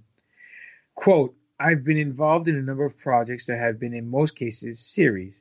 That you that have ideas that begin the thing where you feel like you know where it's going to go. And sometimes an actor who comes in and other times a relationship that is that as written doesn't quite work. And things that you think are going to go just be so well received just so well received just crash and burn and other things you think like oh that's a small moment or that's a one episode character. Certainly become a huge important part of the story. I feel like what i've learned as a lesson a few times now and that it's something that especially in this pandemic year working with writers has become clear. The lesson is that you have to plan things as best as you can and always need to be able to respond to the unexpected. And the unexpected can come in all sorts of forms, and I don't think that there's nothing more important than knowing where you're going. Abrams then acknowledges that sometimes the plan is the thing that gets in the way. There are projects that I've worked on where we had some ideas, but we hadn't worked through them enough. Sometimes we had ideas, but then we weren't allowed to, to, to do them the way we wanted to do. Uh, I've had all sorts of situations where you plan things a certain way and you suddenly find yourself doing something that's 180 degrees different. And then sometimes it works really well and you feel like, wow, that really came together. And other times you think, oh my God, I can't believe this is where we are. And sometimes when it's not working out, it's because it's what you planned. And other times it's not. it's what it's Rian not- Johnson planned. uh, and other times, when it's not working out, it's because you didn't have a plan. JJ said that he's learned the hard way, quote unquote, that it's better to have a plan to be willing and able to change it than not have one at all. You just never really know, quote, uh, but having a plan, I have learned in some cases the hard way, it is the most critical thing because otherwise you don't know what you're setting up. You don't know what to emphasize because if you don't know the inevitable of the story, you're just as good as your last sequence or effect or joke or whatever. But you want to be leading to something inevitable. So this was a, uh, an interview JJ had with Collider. Is, is, is he basically admitting that he just had no fucking plan for the Star Wars universe? I mean, is that is, is, is that what you're getting from this? I don't know, man. At one point I was, then I seen it from another point of view where people were saying um, he was being very open ended with the answers because he's worked on many projects and series. And Star Wars can, can be considered a series, a trilogy series, right? Yeah. But uh, people are just make. I mean, you could also say that people are just taking his very vague answers, which were not vague as as far as giving people an ops uh, an answer, but vague meaning that he didn't out any projects that he was working on that felt under this category. So people are saying that he wasn't really talking about Star Wars in general. Other people were saying that he was because it fit their narrative of, of Star Wars hate for the sequel trilogy. So I'm on the fence with this one. I don't know which way it teeters. You know what I'm saying? So it Yeah. could it could necessarily mean what you what you implied. At first, that's what I was thinking because of all the hoopla and obviously the evidence from the films showing there wasn't enough connective tissue between all three three different films. Um, so I don't know. I don't know. Seems fishy to me. I don't know. What- I what's mean, your take? It seems that he's trying to get again. He's trying to wreck on this fucked up story. Um, I mean, and then do what he did in uh, Rise of Skywalker. Well, from what I understand, Rise of Skywalker was not exactly what he had envisioned. A lot of it's on the editing floor, hence released the JJ cut. But uh, now that he signed his big deal with Warner Brothers for the DC universe, it looks like he's trying to save face so he can make some Scarol over there. You know what I'm saying? Uh, I mean, it, I mean that's that's another theory. whatever the truth may be, it lies within what we just stated. Um, but you know, it is what it is, and it's obviously common sense because did you know water is wet? Did you know that if the snow is yellow, you're not supposed to eat it? Yeah. Just like it's also better to have a plan.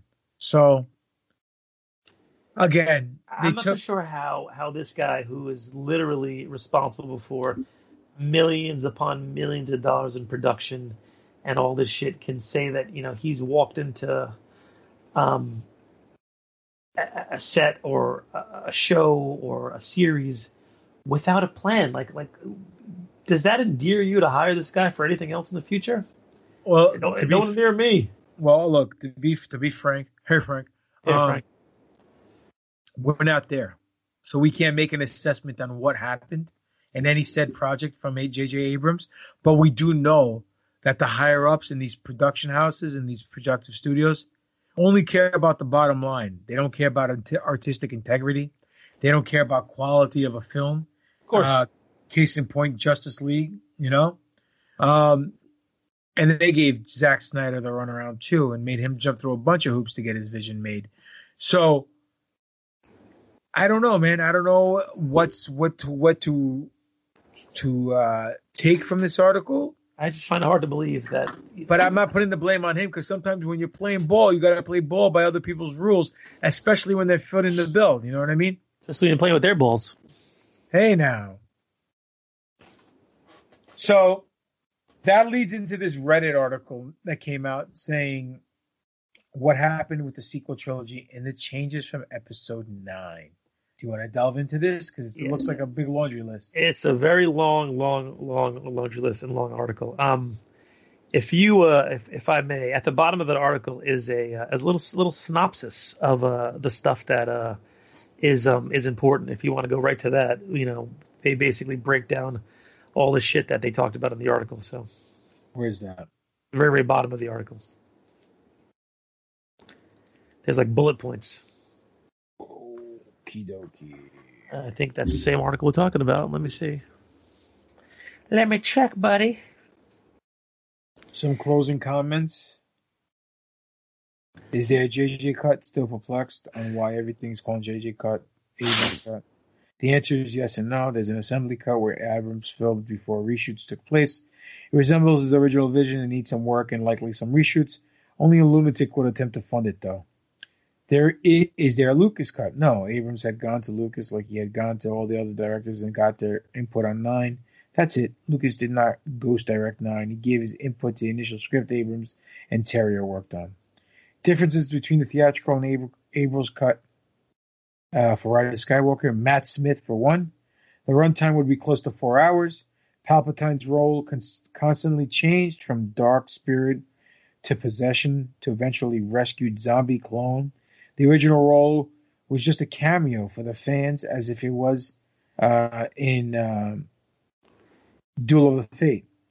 Rey's parents had been Luke and the Force archaeologist who found Anakin's lightsaber after the events of the original trilogy, but before sequel trilogy, we never learn her name in the story. Well, that's actually pretty cool. The archaeologist finding the original uh, saber, Mm-hmm. Giving credence and meaning to why the saber called out to Rey. Yep. Holy shit! See that that would have been a, a fantastic, you know, little segue into that over there. There's so many little tidbits in here that are great. Kylo and Rey's relationship was more tragic. Rey wanting to put him out of his misery, and Kylo wanted to be free. There was a scene of Kylo saying goodbye to Leia, giving closure to mom and son. Jannah had been Finn's sister. I'm told this is still on the table for future stories. They were separated when they were kidnapped. Their last names were once Galfridian. Okay. Much of Rose's subplot was dedicated to figuring out how to outsmart the First Order. Rose and Jannah had a third act subplot of the converting of the jammer into the beacon to alert the galaxy of the final battle. They became close. Ooh. Pryde originally sold out the First Order to the Resistance. The oldest of the old guard, tired of following children. Hux and Kylo work together to find out who the spy is by leaking false information. Hux killed Pryde. Dude, that's so much better. 100% better. Coruscant was a key world for the conflict between the First Order and the Resistance. Several flashbacks to Luke's life before the sequels. Luke had been looking for Mortis through Act 2. Luke and Kylo would have a proper duel on Mortis. This scene was based off their confrontation on Duel of the Fate. There were hints to Poe's romantic interest in Finn, yet in the end, he gives his blessings to Finn and Rey. I don't, I don't like that. Not because it's gay or anything, just didn't feel organic to me. It felt forced. You know, Yeah, by, get by the but hot, but um, uh, by the Twitter mob. That's why Poe would end up convincing bounty hunter Zorii to aid the fight with her fellow bounty hunters. The two become mutually interested in each other. Final battle for the Resistance takes place over a giant docking bay of the First Order fleet on Coruscant. Docking Bay 94. Finn leads the assault to the beacon that will call the cavalry with Rose and Jannah. He would have been wielding a green lightsaber, unknown if it's Luke's lightsaber or an Abrams uh, Dew Ex Machina. Um, the message to the galaxy is Leia's call to help from the Last Jedi that BB-8 recorded. Sith troopers are actually clones mixed with Phasma's DNA. Hmm, interesting. Yeah, it gives her a little more of a, a meaty role. Finns leads a stormtrooper rebellion of normal stormtroopers versus Sith troopers, which we had heard about in the past. Which should have fucking happened. Rey offers Kylo her hand for redemption. A parallel contrast to his offering in TLJ. Kylo rejects it. He thanks her for caring. Rey and Kylo have their final battle. Knights of Ren would help. Finn arrives to fight them and Kylo with Rey. Kylo and Rey. Rey! Knights of Ren would be killed. Okay. Uh, Kylo accepts his defeat and returns to the light as he dies. Ben would have appeared as a Force ghost with his mother and made amends to Rey silently. Anakin's Force ghost would have appeared with the younger Force ghosts of Luke and Leia to say goodbye forever. The Resistance gang would have celebrated on Tatooine at the Lars homestead. Eh. Finn and Rey watching the sunrise hand in hand with Jannah Rose, Poe, Zorii, Chewie, and the droids. Ah, Yeah, some good things, some not so great things. oh man, But that that sucks. You know? yeah, I- there's a lot of opportunity there that was kind of missed. No, totally. I mean, the Finn thing with the stormtroopers and the rebellion is money. Uh, would have been cool. And, it you know- you know, giving him some, uh, you know, some gravitas on his arc. Absolutely. And speaking of money in Boyega, uh, John Boyega very briefly and succ- I can't even say his word. Succinctly. Succinctly, thank you. But also very clearly makes it known that he would be open for Star Wars Return to flesh out and tell more of sto- uh, stories of FN 2187, aka Finn, Really? providing J.J. Abrams and Kathleen Kennedy are involved. That's an interesting comment right there. and not Rian Johnson. He, I mean, because obviously he didn't mention him. But what do you? What's your take? Uh, I, I thought it was very interesting that he would even mention KK and JJ um, after you know everything that that had gone down between everybody there and the way he was treated. Um, my take is the dude realized that the paychecks he was getting from Disney were pretty fucking hefty, and he was like, you know what? Hefty, hefty, hefty, wimpy, wimpy, wimpy. I didn't mind those paychecks so much. So uh, let's see if we can go back to the uh, you know to the well on that bad boy.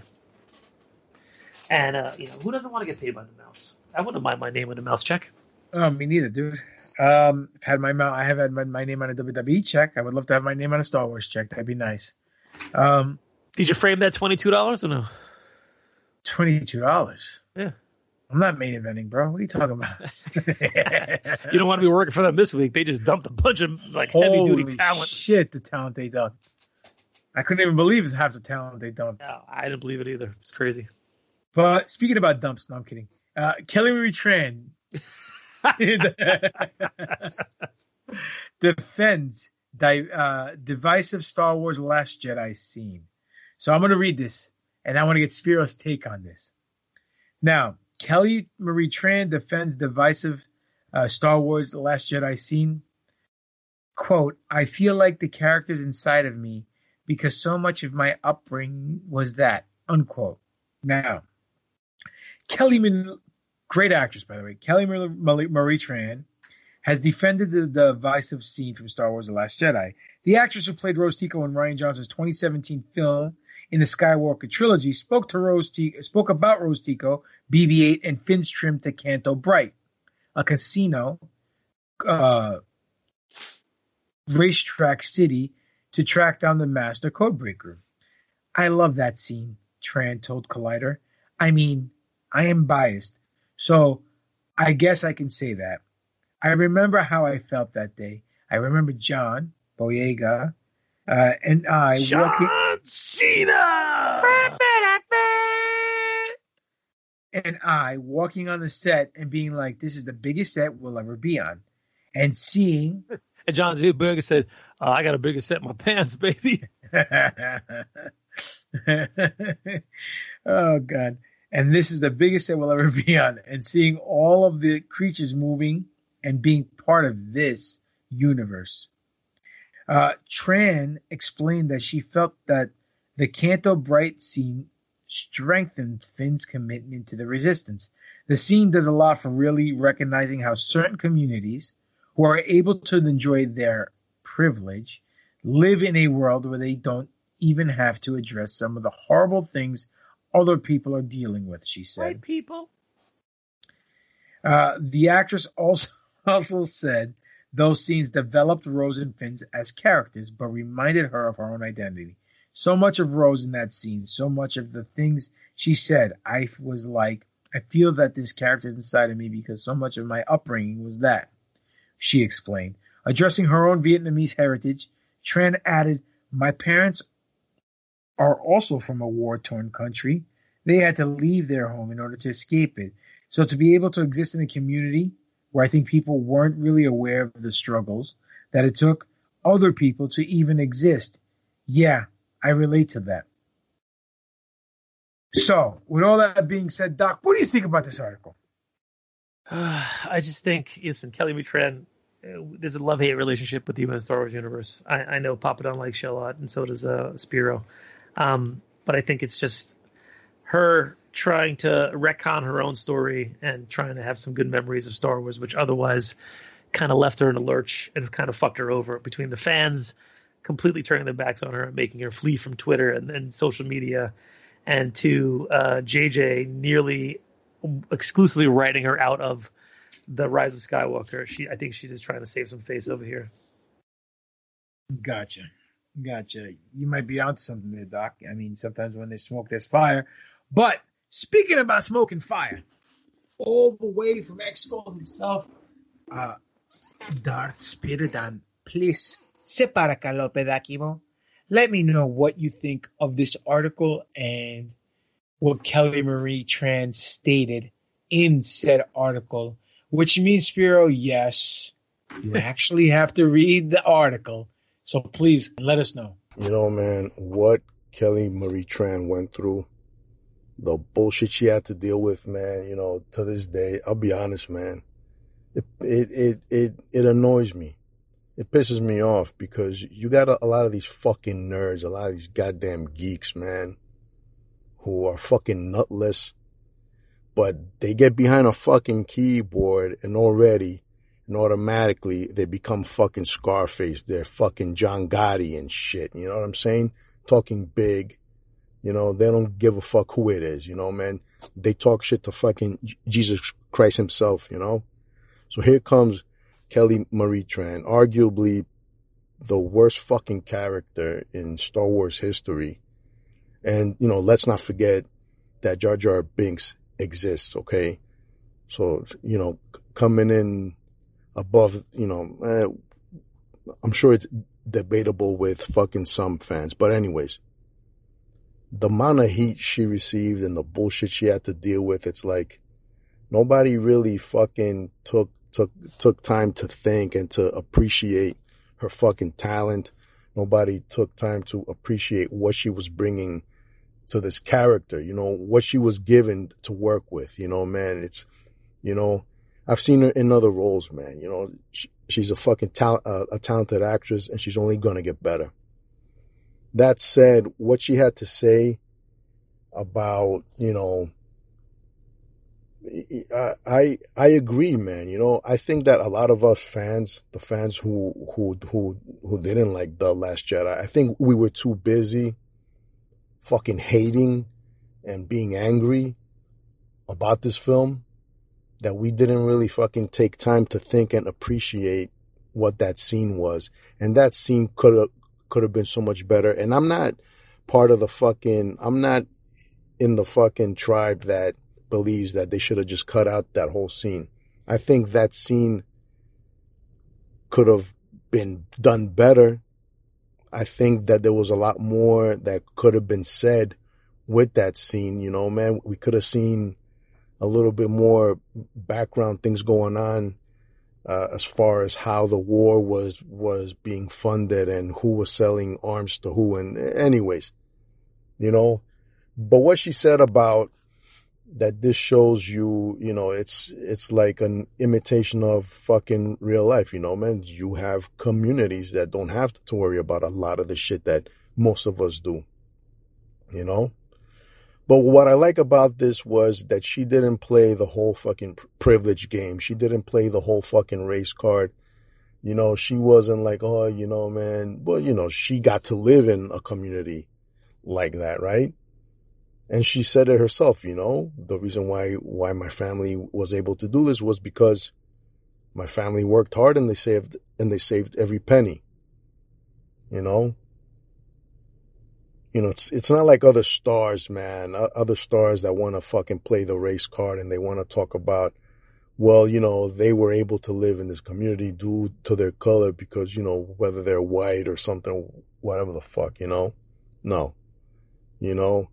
Um, yeah, there's a lot more that I can say about her and, and about her method and about her talent. And there's a lot more I can say ab- about that scene. But, but what I really appreciate is the fact that she's telling people that, you know, um, doesn't matter who the fuck you are, you know, whether you're white, black, fucking Asian, fucking, you know, a fucking squirrel, whatever the fuck, you know, work hard, save your money, you know, you, you too can enjoy the luxuries of fucking life, you know.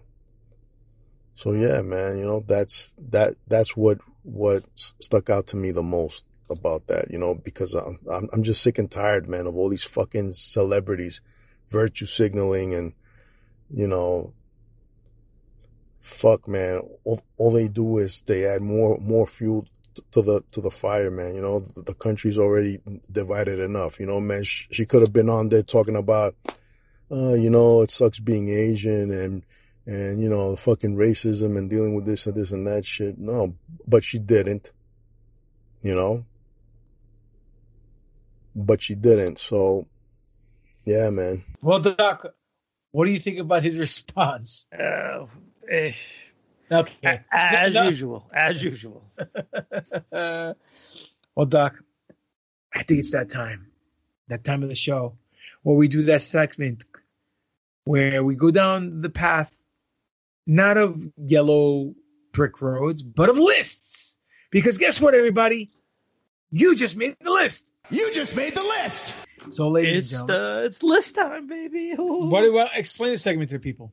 So here's where we comb the internet for these magical lists that these shitty websites make. Hold on, hold on, hold on, hold on, hold on. Sorry. Hold on. I'm sorry. Sorry to interrupt. I just gotta inter- interject real quick. Comb the desert. Comb the desert. We ain't found shit. We ain't found shit. That's the best is that they have the Afro pick. That's so racist. President Skroob, What is it?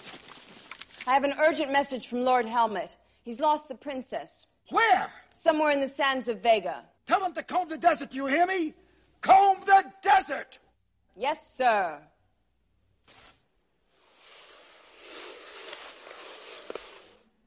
Sir, What? Are we being too literal? No, you fool. We're following orders. We were told to comb the desert, so we're combing it. Found anything yet? Nothing yet, sir. How about you? Not a thing, sir. What about you guys? We ain't found shit. Great. okay, what were you saying now? Uh, okay. Anyway, so we we Papadon combs the internet looking for all these magical lists that uh, you know Screen Rant and other shitty websites put out, and then and then we either agree with them or we shit on them. One or the other. Sometimes both.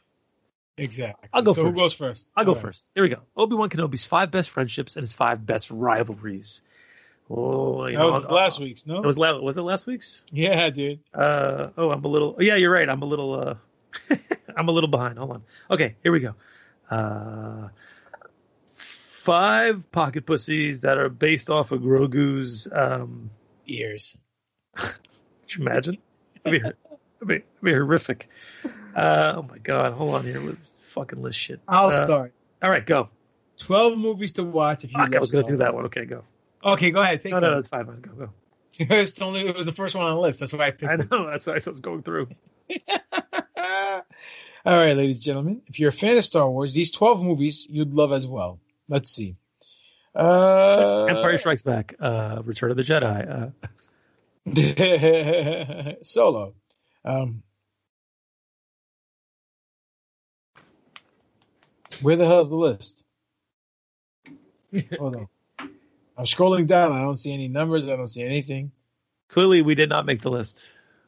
Oh man, this is a weird way they said. I'm sorry, folks. I thought it'd be like number one. This movie, number two. Let's see. Fans of Star Wars franchise may enjoy other films, similar stories, and familiar faces. Star Wars actors have also appeared in pictures like Inside, Llewyn Davis, and Jane Got a Gun. Star Trek, Zathura, Guardians of the Galaxy are reminiscent space adventure movies. Um, director J.J. Abrams rebooted sci-fi series Star Trek in 20, uh, 2009. Uh, why are you liking Star Trek before Star Wars to a younger generation? Okay, I'm not talking about Star Trek. Um, next one, Dune, Oh, 1980. no, actually, people listen to ours. Uh, Dune, 1984 is the next movie. Uh, Avatar, 2009. Um, Alien, 1979. Guardians of the Galaxy, 2014. Uh, Zathura, 2005. What, what movie? Zathura, the space adventure. It's a family-friendly approach to sci-fi storytelling, uh, adapted from the book by the same name by Chris Van Allsburg. The space adventure films centers on three kids. Uh, as, as a board game transports them into the reaches of space. Jumanji. In space, basically. Spaceballs, like we mentioned before. Uh, 2001 Space Odyssey. Isaac and, oh no. Oh, uh, Charlie oh, and the I- Chocolate Factory. Isaac and Adam Dri- Isaac and Adam Driver were both in dark comedy called Inside Llewyn Davis in 2013. Um, Natalie Portman, Ewan McGregor, and Joel Edgerton acted alongside each other in Jane Got a Gun in 2016. You never saw that one? You know, never saw Jane Got a Gun. Yeah. Har- Harrison Raiders of the Lost Ark, Indiana Jones series. Is this like a list for people who are total fucking idiots and never seen a movie in their life before? I'm just curious. It was a horrible list. Next. Next, okay, moving on. My turn. Hold on a second. Let me put that paintbrush down. That's not a paintbrush. That's not a paintbrush. It's ten Star Wars. Ten ways the special editions changed the OT trilogy. All right, you ready for this one, Papa Don? Yes, sir. I can probably close my eyes and actually do this list without even reading it because, you know, I'm such a fan. All right, here we go. Uh, number ten. Uh, cleaned up the special effects to match the pre- with the prequel trilogy. This is a good thing I think that happened. You know, it, it, it really updated some of the effects that we had inside there, added some scenes here and there, which was uh, sorely needed. Additional CG aliens and ships were added in various scenes. Again, you know, Lucas's budget back in the day wasn't so fantastic, so he had to decide what he wanted to do with his life, um, and couldn't add so much stuff. So when they add more dewbacks and more ships in the uh, in in the air or dewbacks in the sand, it, it kind of like enriches the uh, the universe.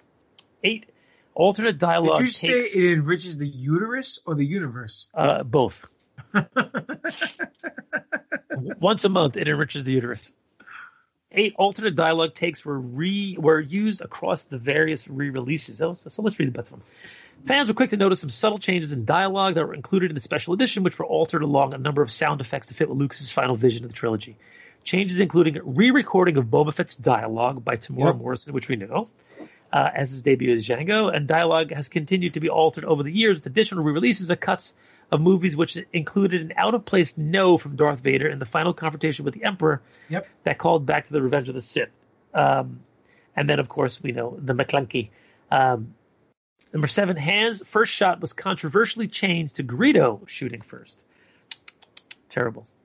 Uh, number six, Jabba the Hutt was added to A New Hope using a deleted scene. By the way, I hate that scene. I think it's terrible, and I think they should have never re-added that scene into the trilogy. Your thoughts? I don't know. Um, there was no need for it. Yeah, it just felt out of place to me. Uh, number five, Jabba, Jabba's Palace got an extended musical number with the new band.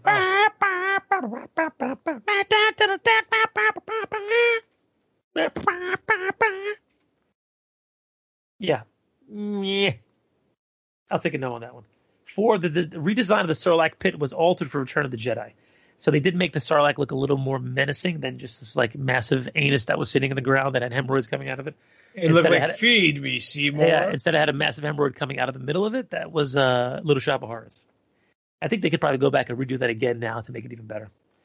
Um, number three, Anakin's elderly Force Ghost was replaced with Hayden Christensen, probably one of the most divisive uh, portions of the Special Edition trilogy was when they threw Hayden inside there. it has so many like connotations and complicated nuances to it that uh, we could probably do a, like you know a whole massive segment on it uh, of and of itself. Number two, Coruscant was added to the live action franchise for the first time. This is during the celebration at the end. And The Phantom Menace in 3D almost kicked off a new wave of special editions. Um, you remember when they released The Phantom Menace, and I was excited for them to release the rest of the movies in order to go see them. And I went to go see Phantom Menace begrudgingly again in the theaters with my son. And then that was it because they sold Disney to Disney thereafter, and they decided to scrap the rest of that shit, which was kind of dumb. That's Your it? turn. Your turn, buddy. My turn. Let's see. Like you say in Lost Boys, my turn. Um, hold on one second. Uh, Star Wars: The Bad Batch, Episode Five, Easter eggs explained. I don't think this is a list. I think this is just a. Yeah, you can go through it. It's fine. It'll work. Cinereal Perman. We talked about that. Muchi the Rancor. It is. It isn't the same Rancor from Return of the Jedi because Return of the Jedi Rancor had a different name. Uh, I think it was Batista, and Batista? Uh, and uh, Ah, it was, it, walk it was a- alone. you see Army of the Dead yet? I have not yet. No. Um, and it was a male Rancor. Muchi is a. a, a, a let's That's see that's really annoying why. Because I I would like Muchi to be the Rancor. Let's see enemies. Blah, blah, blah. Uh, this is horseshit. All right, we. I'm not. I'm not Moving on. Star, okay. Star Wars: Ten best scenes of Obi Wan Kenobi and Maul's rivalry. I, I guarantee you, it's number one. I know exactly what it is. Let's see. Number ten: Obi Wan and Adi Gallia versus Maul and Savage Opress. This happened during the Clone Wars. Um, it was a great scene. Obi Wan outmatches the brothers as Obi Wan were fighting both Savage Opress and Maul with two lightsabers. You know, uh, just like just like uh, Anakin, Anakin, Anakin. had in uh, Episode Two. Maul captures Obi Wan. Oh fuck! Maul, Maul captures Obi Wan Kenobi and Satine. Is when Maul tries to sneak into Mandalore and save Satine. Uh, Maul finds out Obi Wan is alive in Rebels. Kenobi number six. That's when he's in the desert. Number five, Maul returns. Uh, that's when he comes back to life, or they bring him back into canon. Unlike Revan, Obi Wan and Asajj Ventress versus Maul and Savage. That was a good fight. Yes, it was. Number three, Maul kills Satine Kryze. That was bad. Not bad in a bad way, but bad like in a badass way. Um, two, Duel of the Fates. Everyone loves that scene.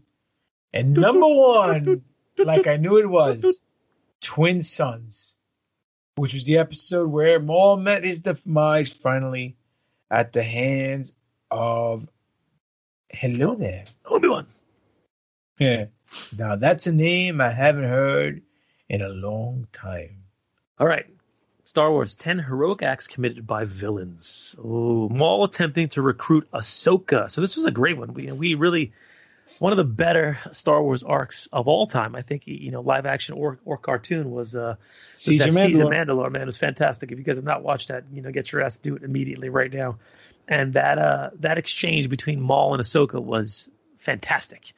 Um, you know, I liken it to the, uh, you know, similar kind of issue between Rey and uh, Rey! and uh, Kylo when they when he was trying to pull her to the dark side or pull her to, to with him, and then she was trying to pull him to the light. It was it was very very uh, very well done. Uh, number nine, Asajj Ventress aiding Ahsoka Tano. So this happened in the Clone Wars, obviously, where Ventress was helping her uh, get a deal that would get her a pardon from the Republic. Number eight, Alexsandr Kallus defecting and helping the rebels. This was also talked about um, in another article that we had passed around earlier. That you know this is similar to Hux and his turn. Um, so we had seen this before when Agent uh, Agent Callis actually uh, you know crosses over to become one of the rebels. And that was Bo- done right. Yes, Boba Fett helping Din Din Djarin. Um, again, a villain doing some some good deeds. Uh, six, Maul helping Ezra Kanan and Ahsoka very briefly. This is when they faced off against the Inquisitors, which was an awesome scene.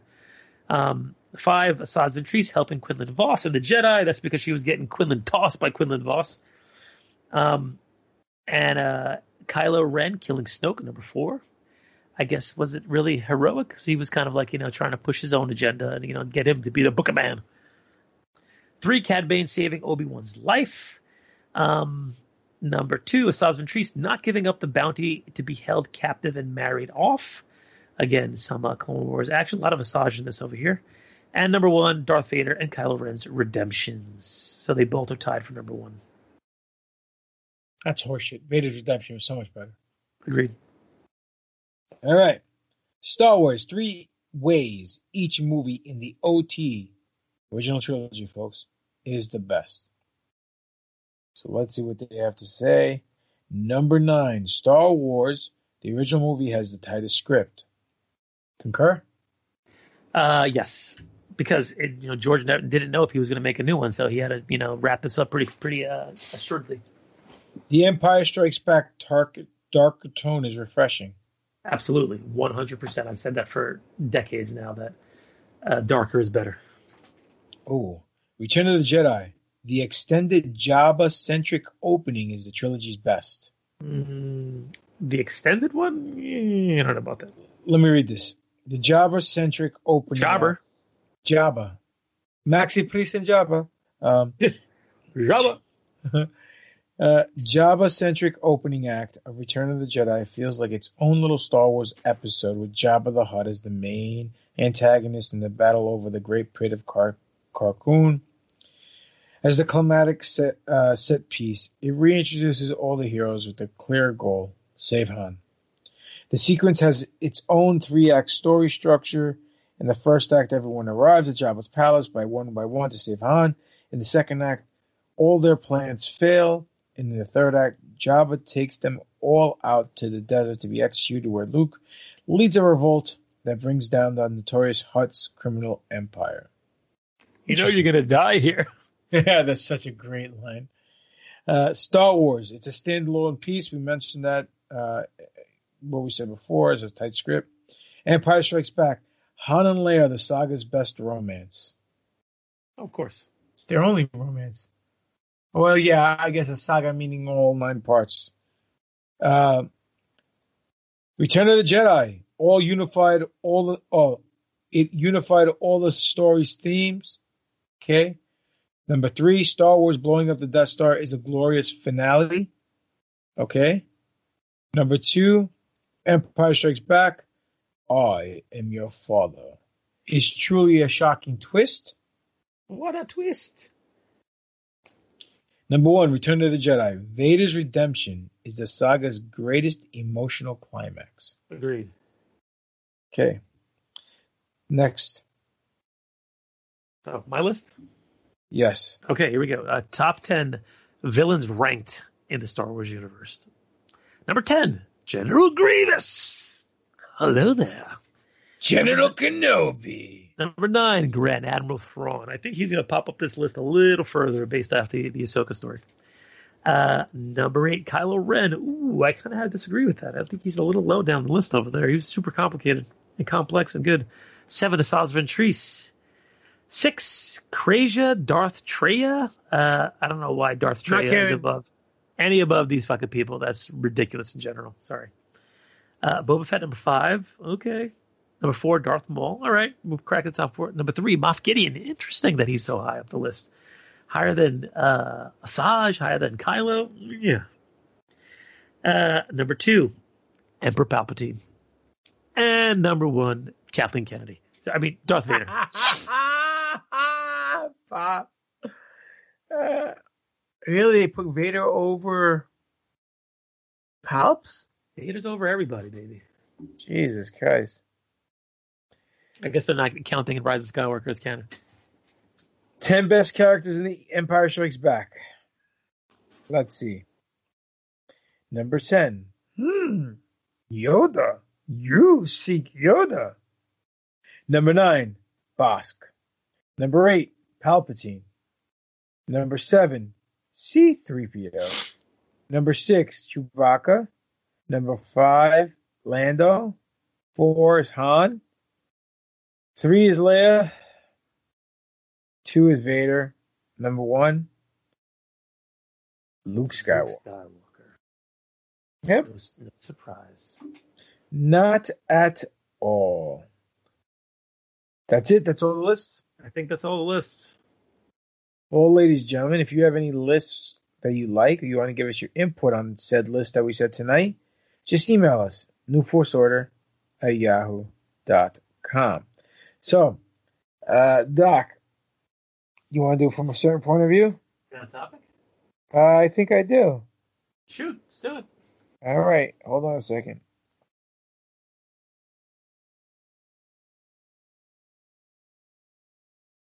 Okay, here you go. Please introduce from a certain point of view, Doc. On this segment of New Force Order called From a Certain Point of View, lifted directly from that line, shitty, shitty line Obi Wan Kenobi gives Luke Skywalker as he's sitting on the on the uh, little rock in fucking uh um Dagobah. Dagobah, where he tells him, uh, uh, "You told me that Darth Vader killed my father. Uh, when Darth Vader was born, the good hero known as Anakin Skywalker died. So what I told you is true from a certain point of view. So we look at a scene, a line, a spot in Star Wars that at some point meant something to you or meant nothing to you. But then when more info comes out, you think about it a little bit more. It may mean something completely different from a certain point of view. All right, this week's topic, Doc, you might like this one.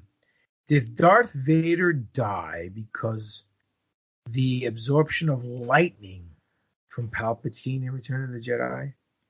Or because he was finally at peace when he turned to the light? Hmm. You want to go first? Sure. Many, many in 83 and years to come have speculated and have believed that the reason why Vader died is because he was an old man and the lightning was too much for him to bear on his body physically.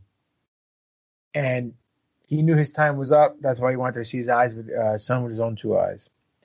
But new information has hit the forefront and stating that the reason why he died is because he was finally at peace with himself. And he wasn't behind the eight ball like he was his entire life. Um, Sith feed off of pain and agony. Uh, they do this for power. In the latest Vader comic, Palpatine stated to Vader when showing him the huge kyber crystal on. X on It's my huge kyber crystal. Yeah.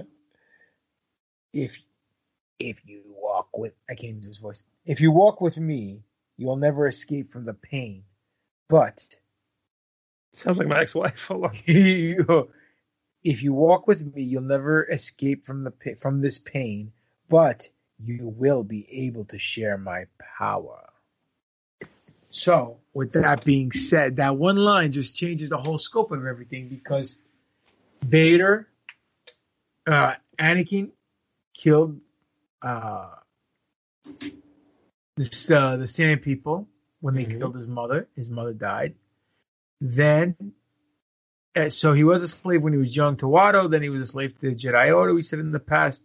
Then he became a slave to Palpatine uh, before he became a full fledged servant to the Shivi Palps.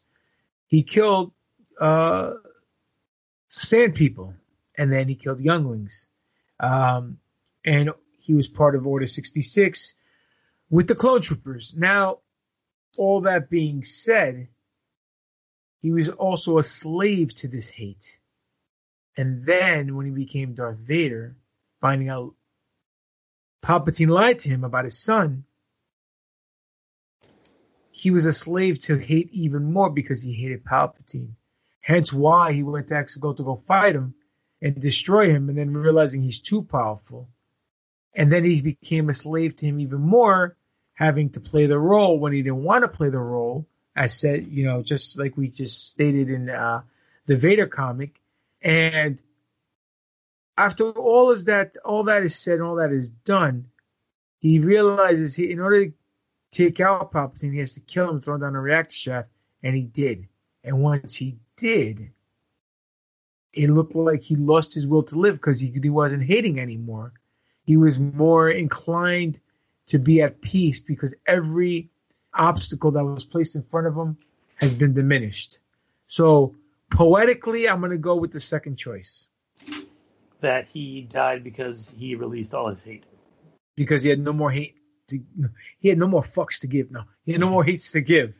So Yeah, it's an interesting concept. Um, I'm I'm going to go the exact opposite way. I'm going to say that it was the the stress and the strain of all that the battle between him and Luke that drained him a lot, and also the you know him getting zapped by the you know, being literally directly next to Palpatine when he's releasing all that Force lightning, uh, because Vader's lived without hate in the past. You know, he he's he was Anakin, who when he was a kid, he knew that life where, you know, he was with the Jedi and he wasn't hating anybody. Yeah, he had in his heart to do that. And you know, Yoda had seen that that was a possibility from him, but it it wasn't like that was his, um, you know, his, his, his potential fate. He could have avoided that. Um, I think he was strong enough to live. I just think that, uh, especially with breaking free, and I, I don't, I don't think the hate that he had, and once he finally let it go, killed him. Because I think if he would have let it go, it would have given him more of a will to live than less of a will to live. Um, know, it's just my opinion. yeah, that's fine. That's why it's from a certain Especially if he knew he had a sister. Yeah, well, we've seen we've seen in the past where hate has made other people um, powerful. Uh, case in point, kept them all alive. That's why he didn't die. Um, and considering that Vader was always pissed off in a bad mood because his suit hurt. It was itchy. Yeah, it was itchy like Velcro. And obviously, him feeling like he's been bamboozled by CV Palps added some uh, another level of levity and hate to the already uh, uh, powder keg that was ready to blow, which we know as Darth Vader. So, you know, I see from your point of view. I see from my point of view, and that's a good thing. We can talk about this and have a civil discussion. So, what do you think, Spiro? Do you think Darth Vader died because of the electricity, or do you think he died because finally, after taking out all the people that that he wanted dead, he had no more hate left in him, and that's why he died?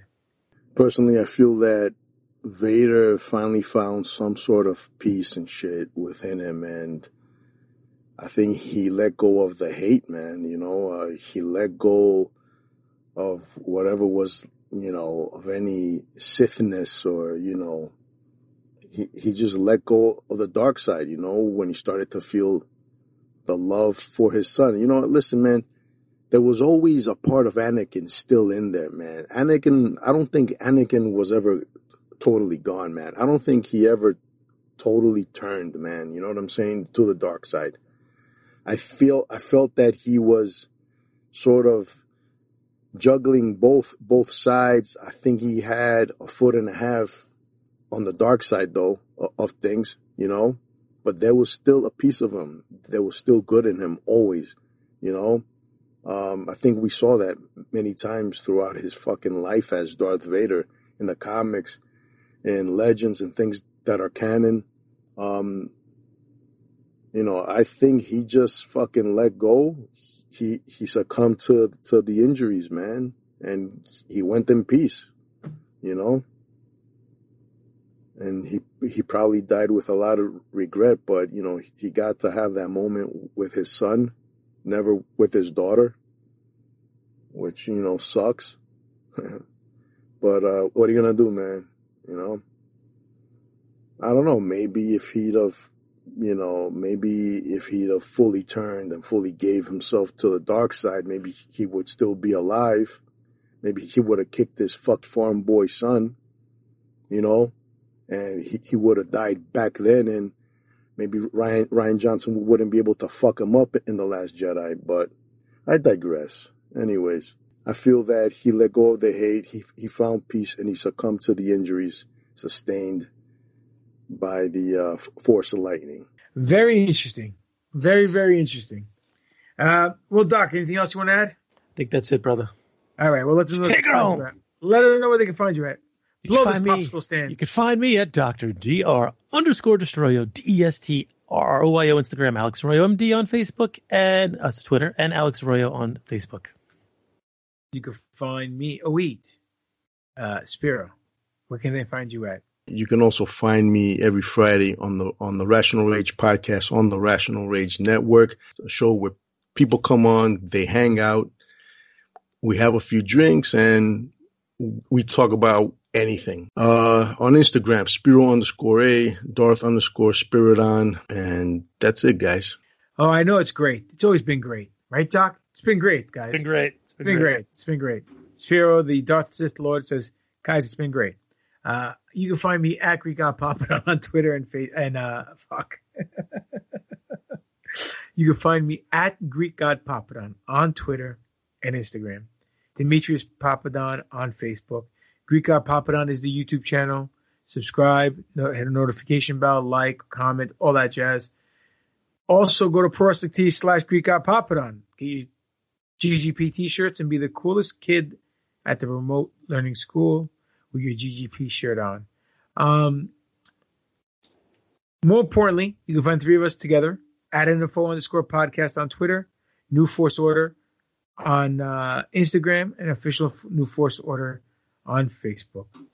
Ladies and gentlemen, thank you for giving us your time, your ears. Hopefully, we enlightened you, we entertained you, and uh, we got Star Wars just a little bit more over with you because, as a whole, the NFL does not try to get themselves over on Star Wars. So, uh, thank you for the time. Hopefully, you enjoyed this. This has been another fun filled, action packed, fully stacked edition of the New Force Order. For life. And that's just too sweet. Henceforth, you shall be known as the New Force Order.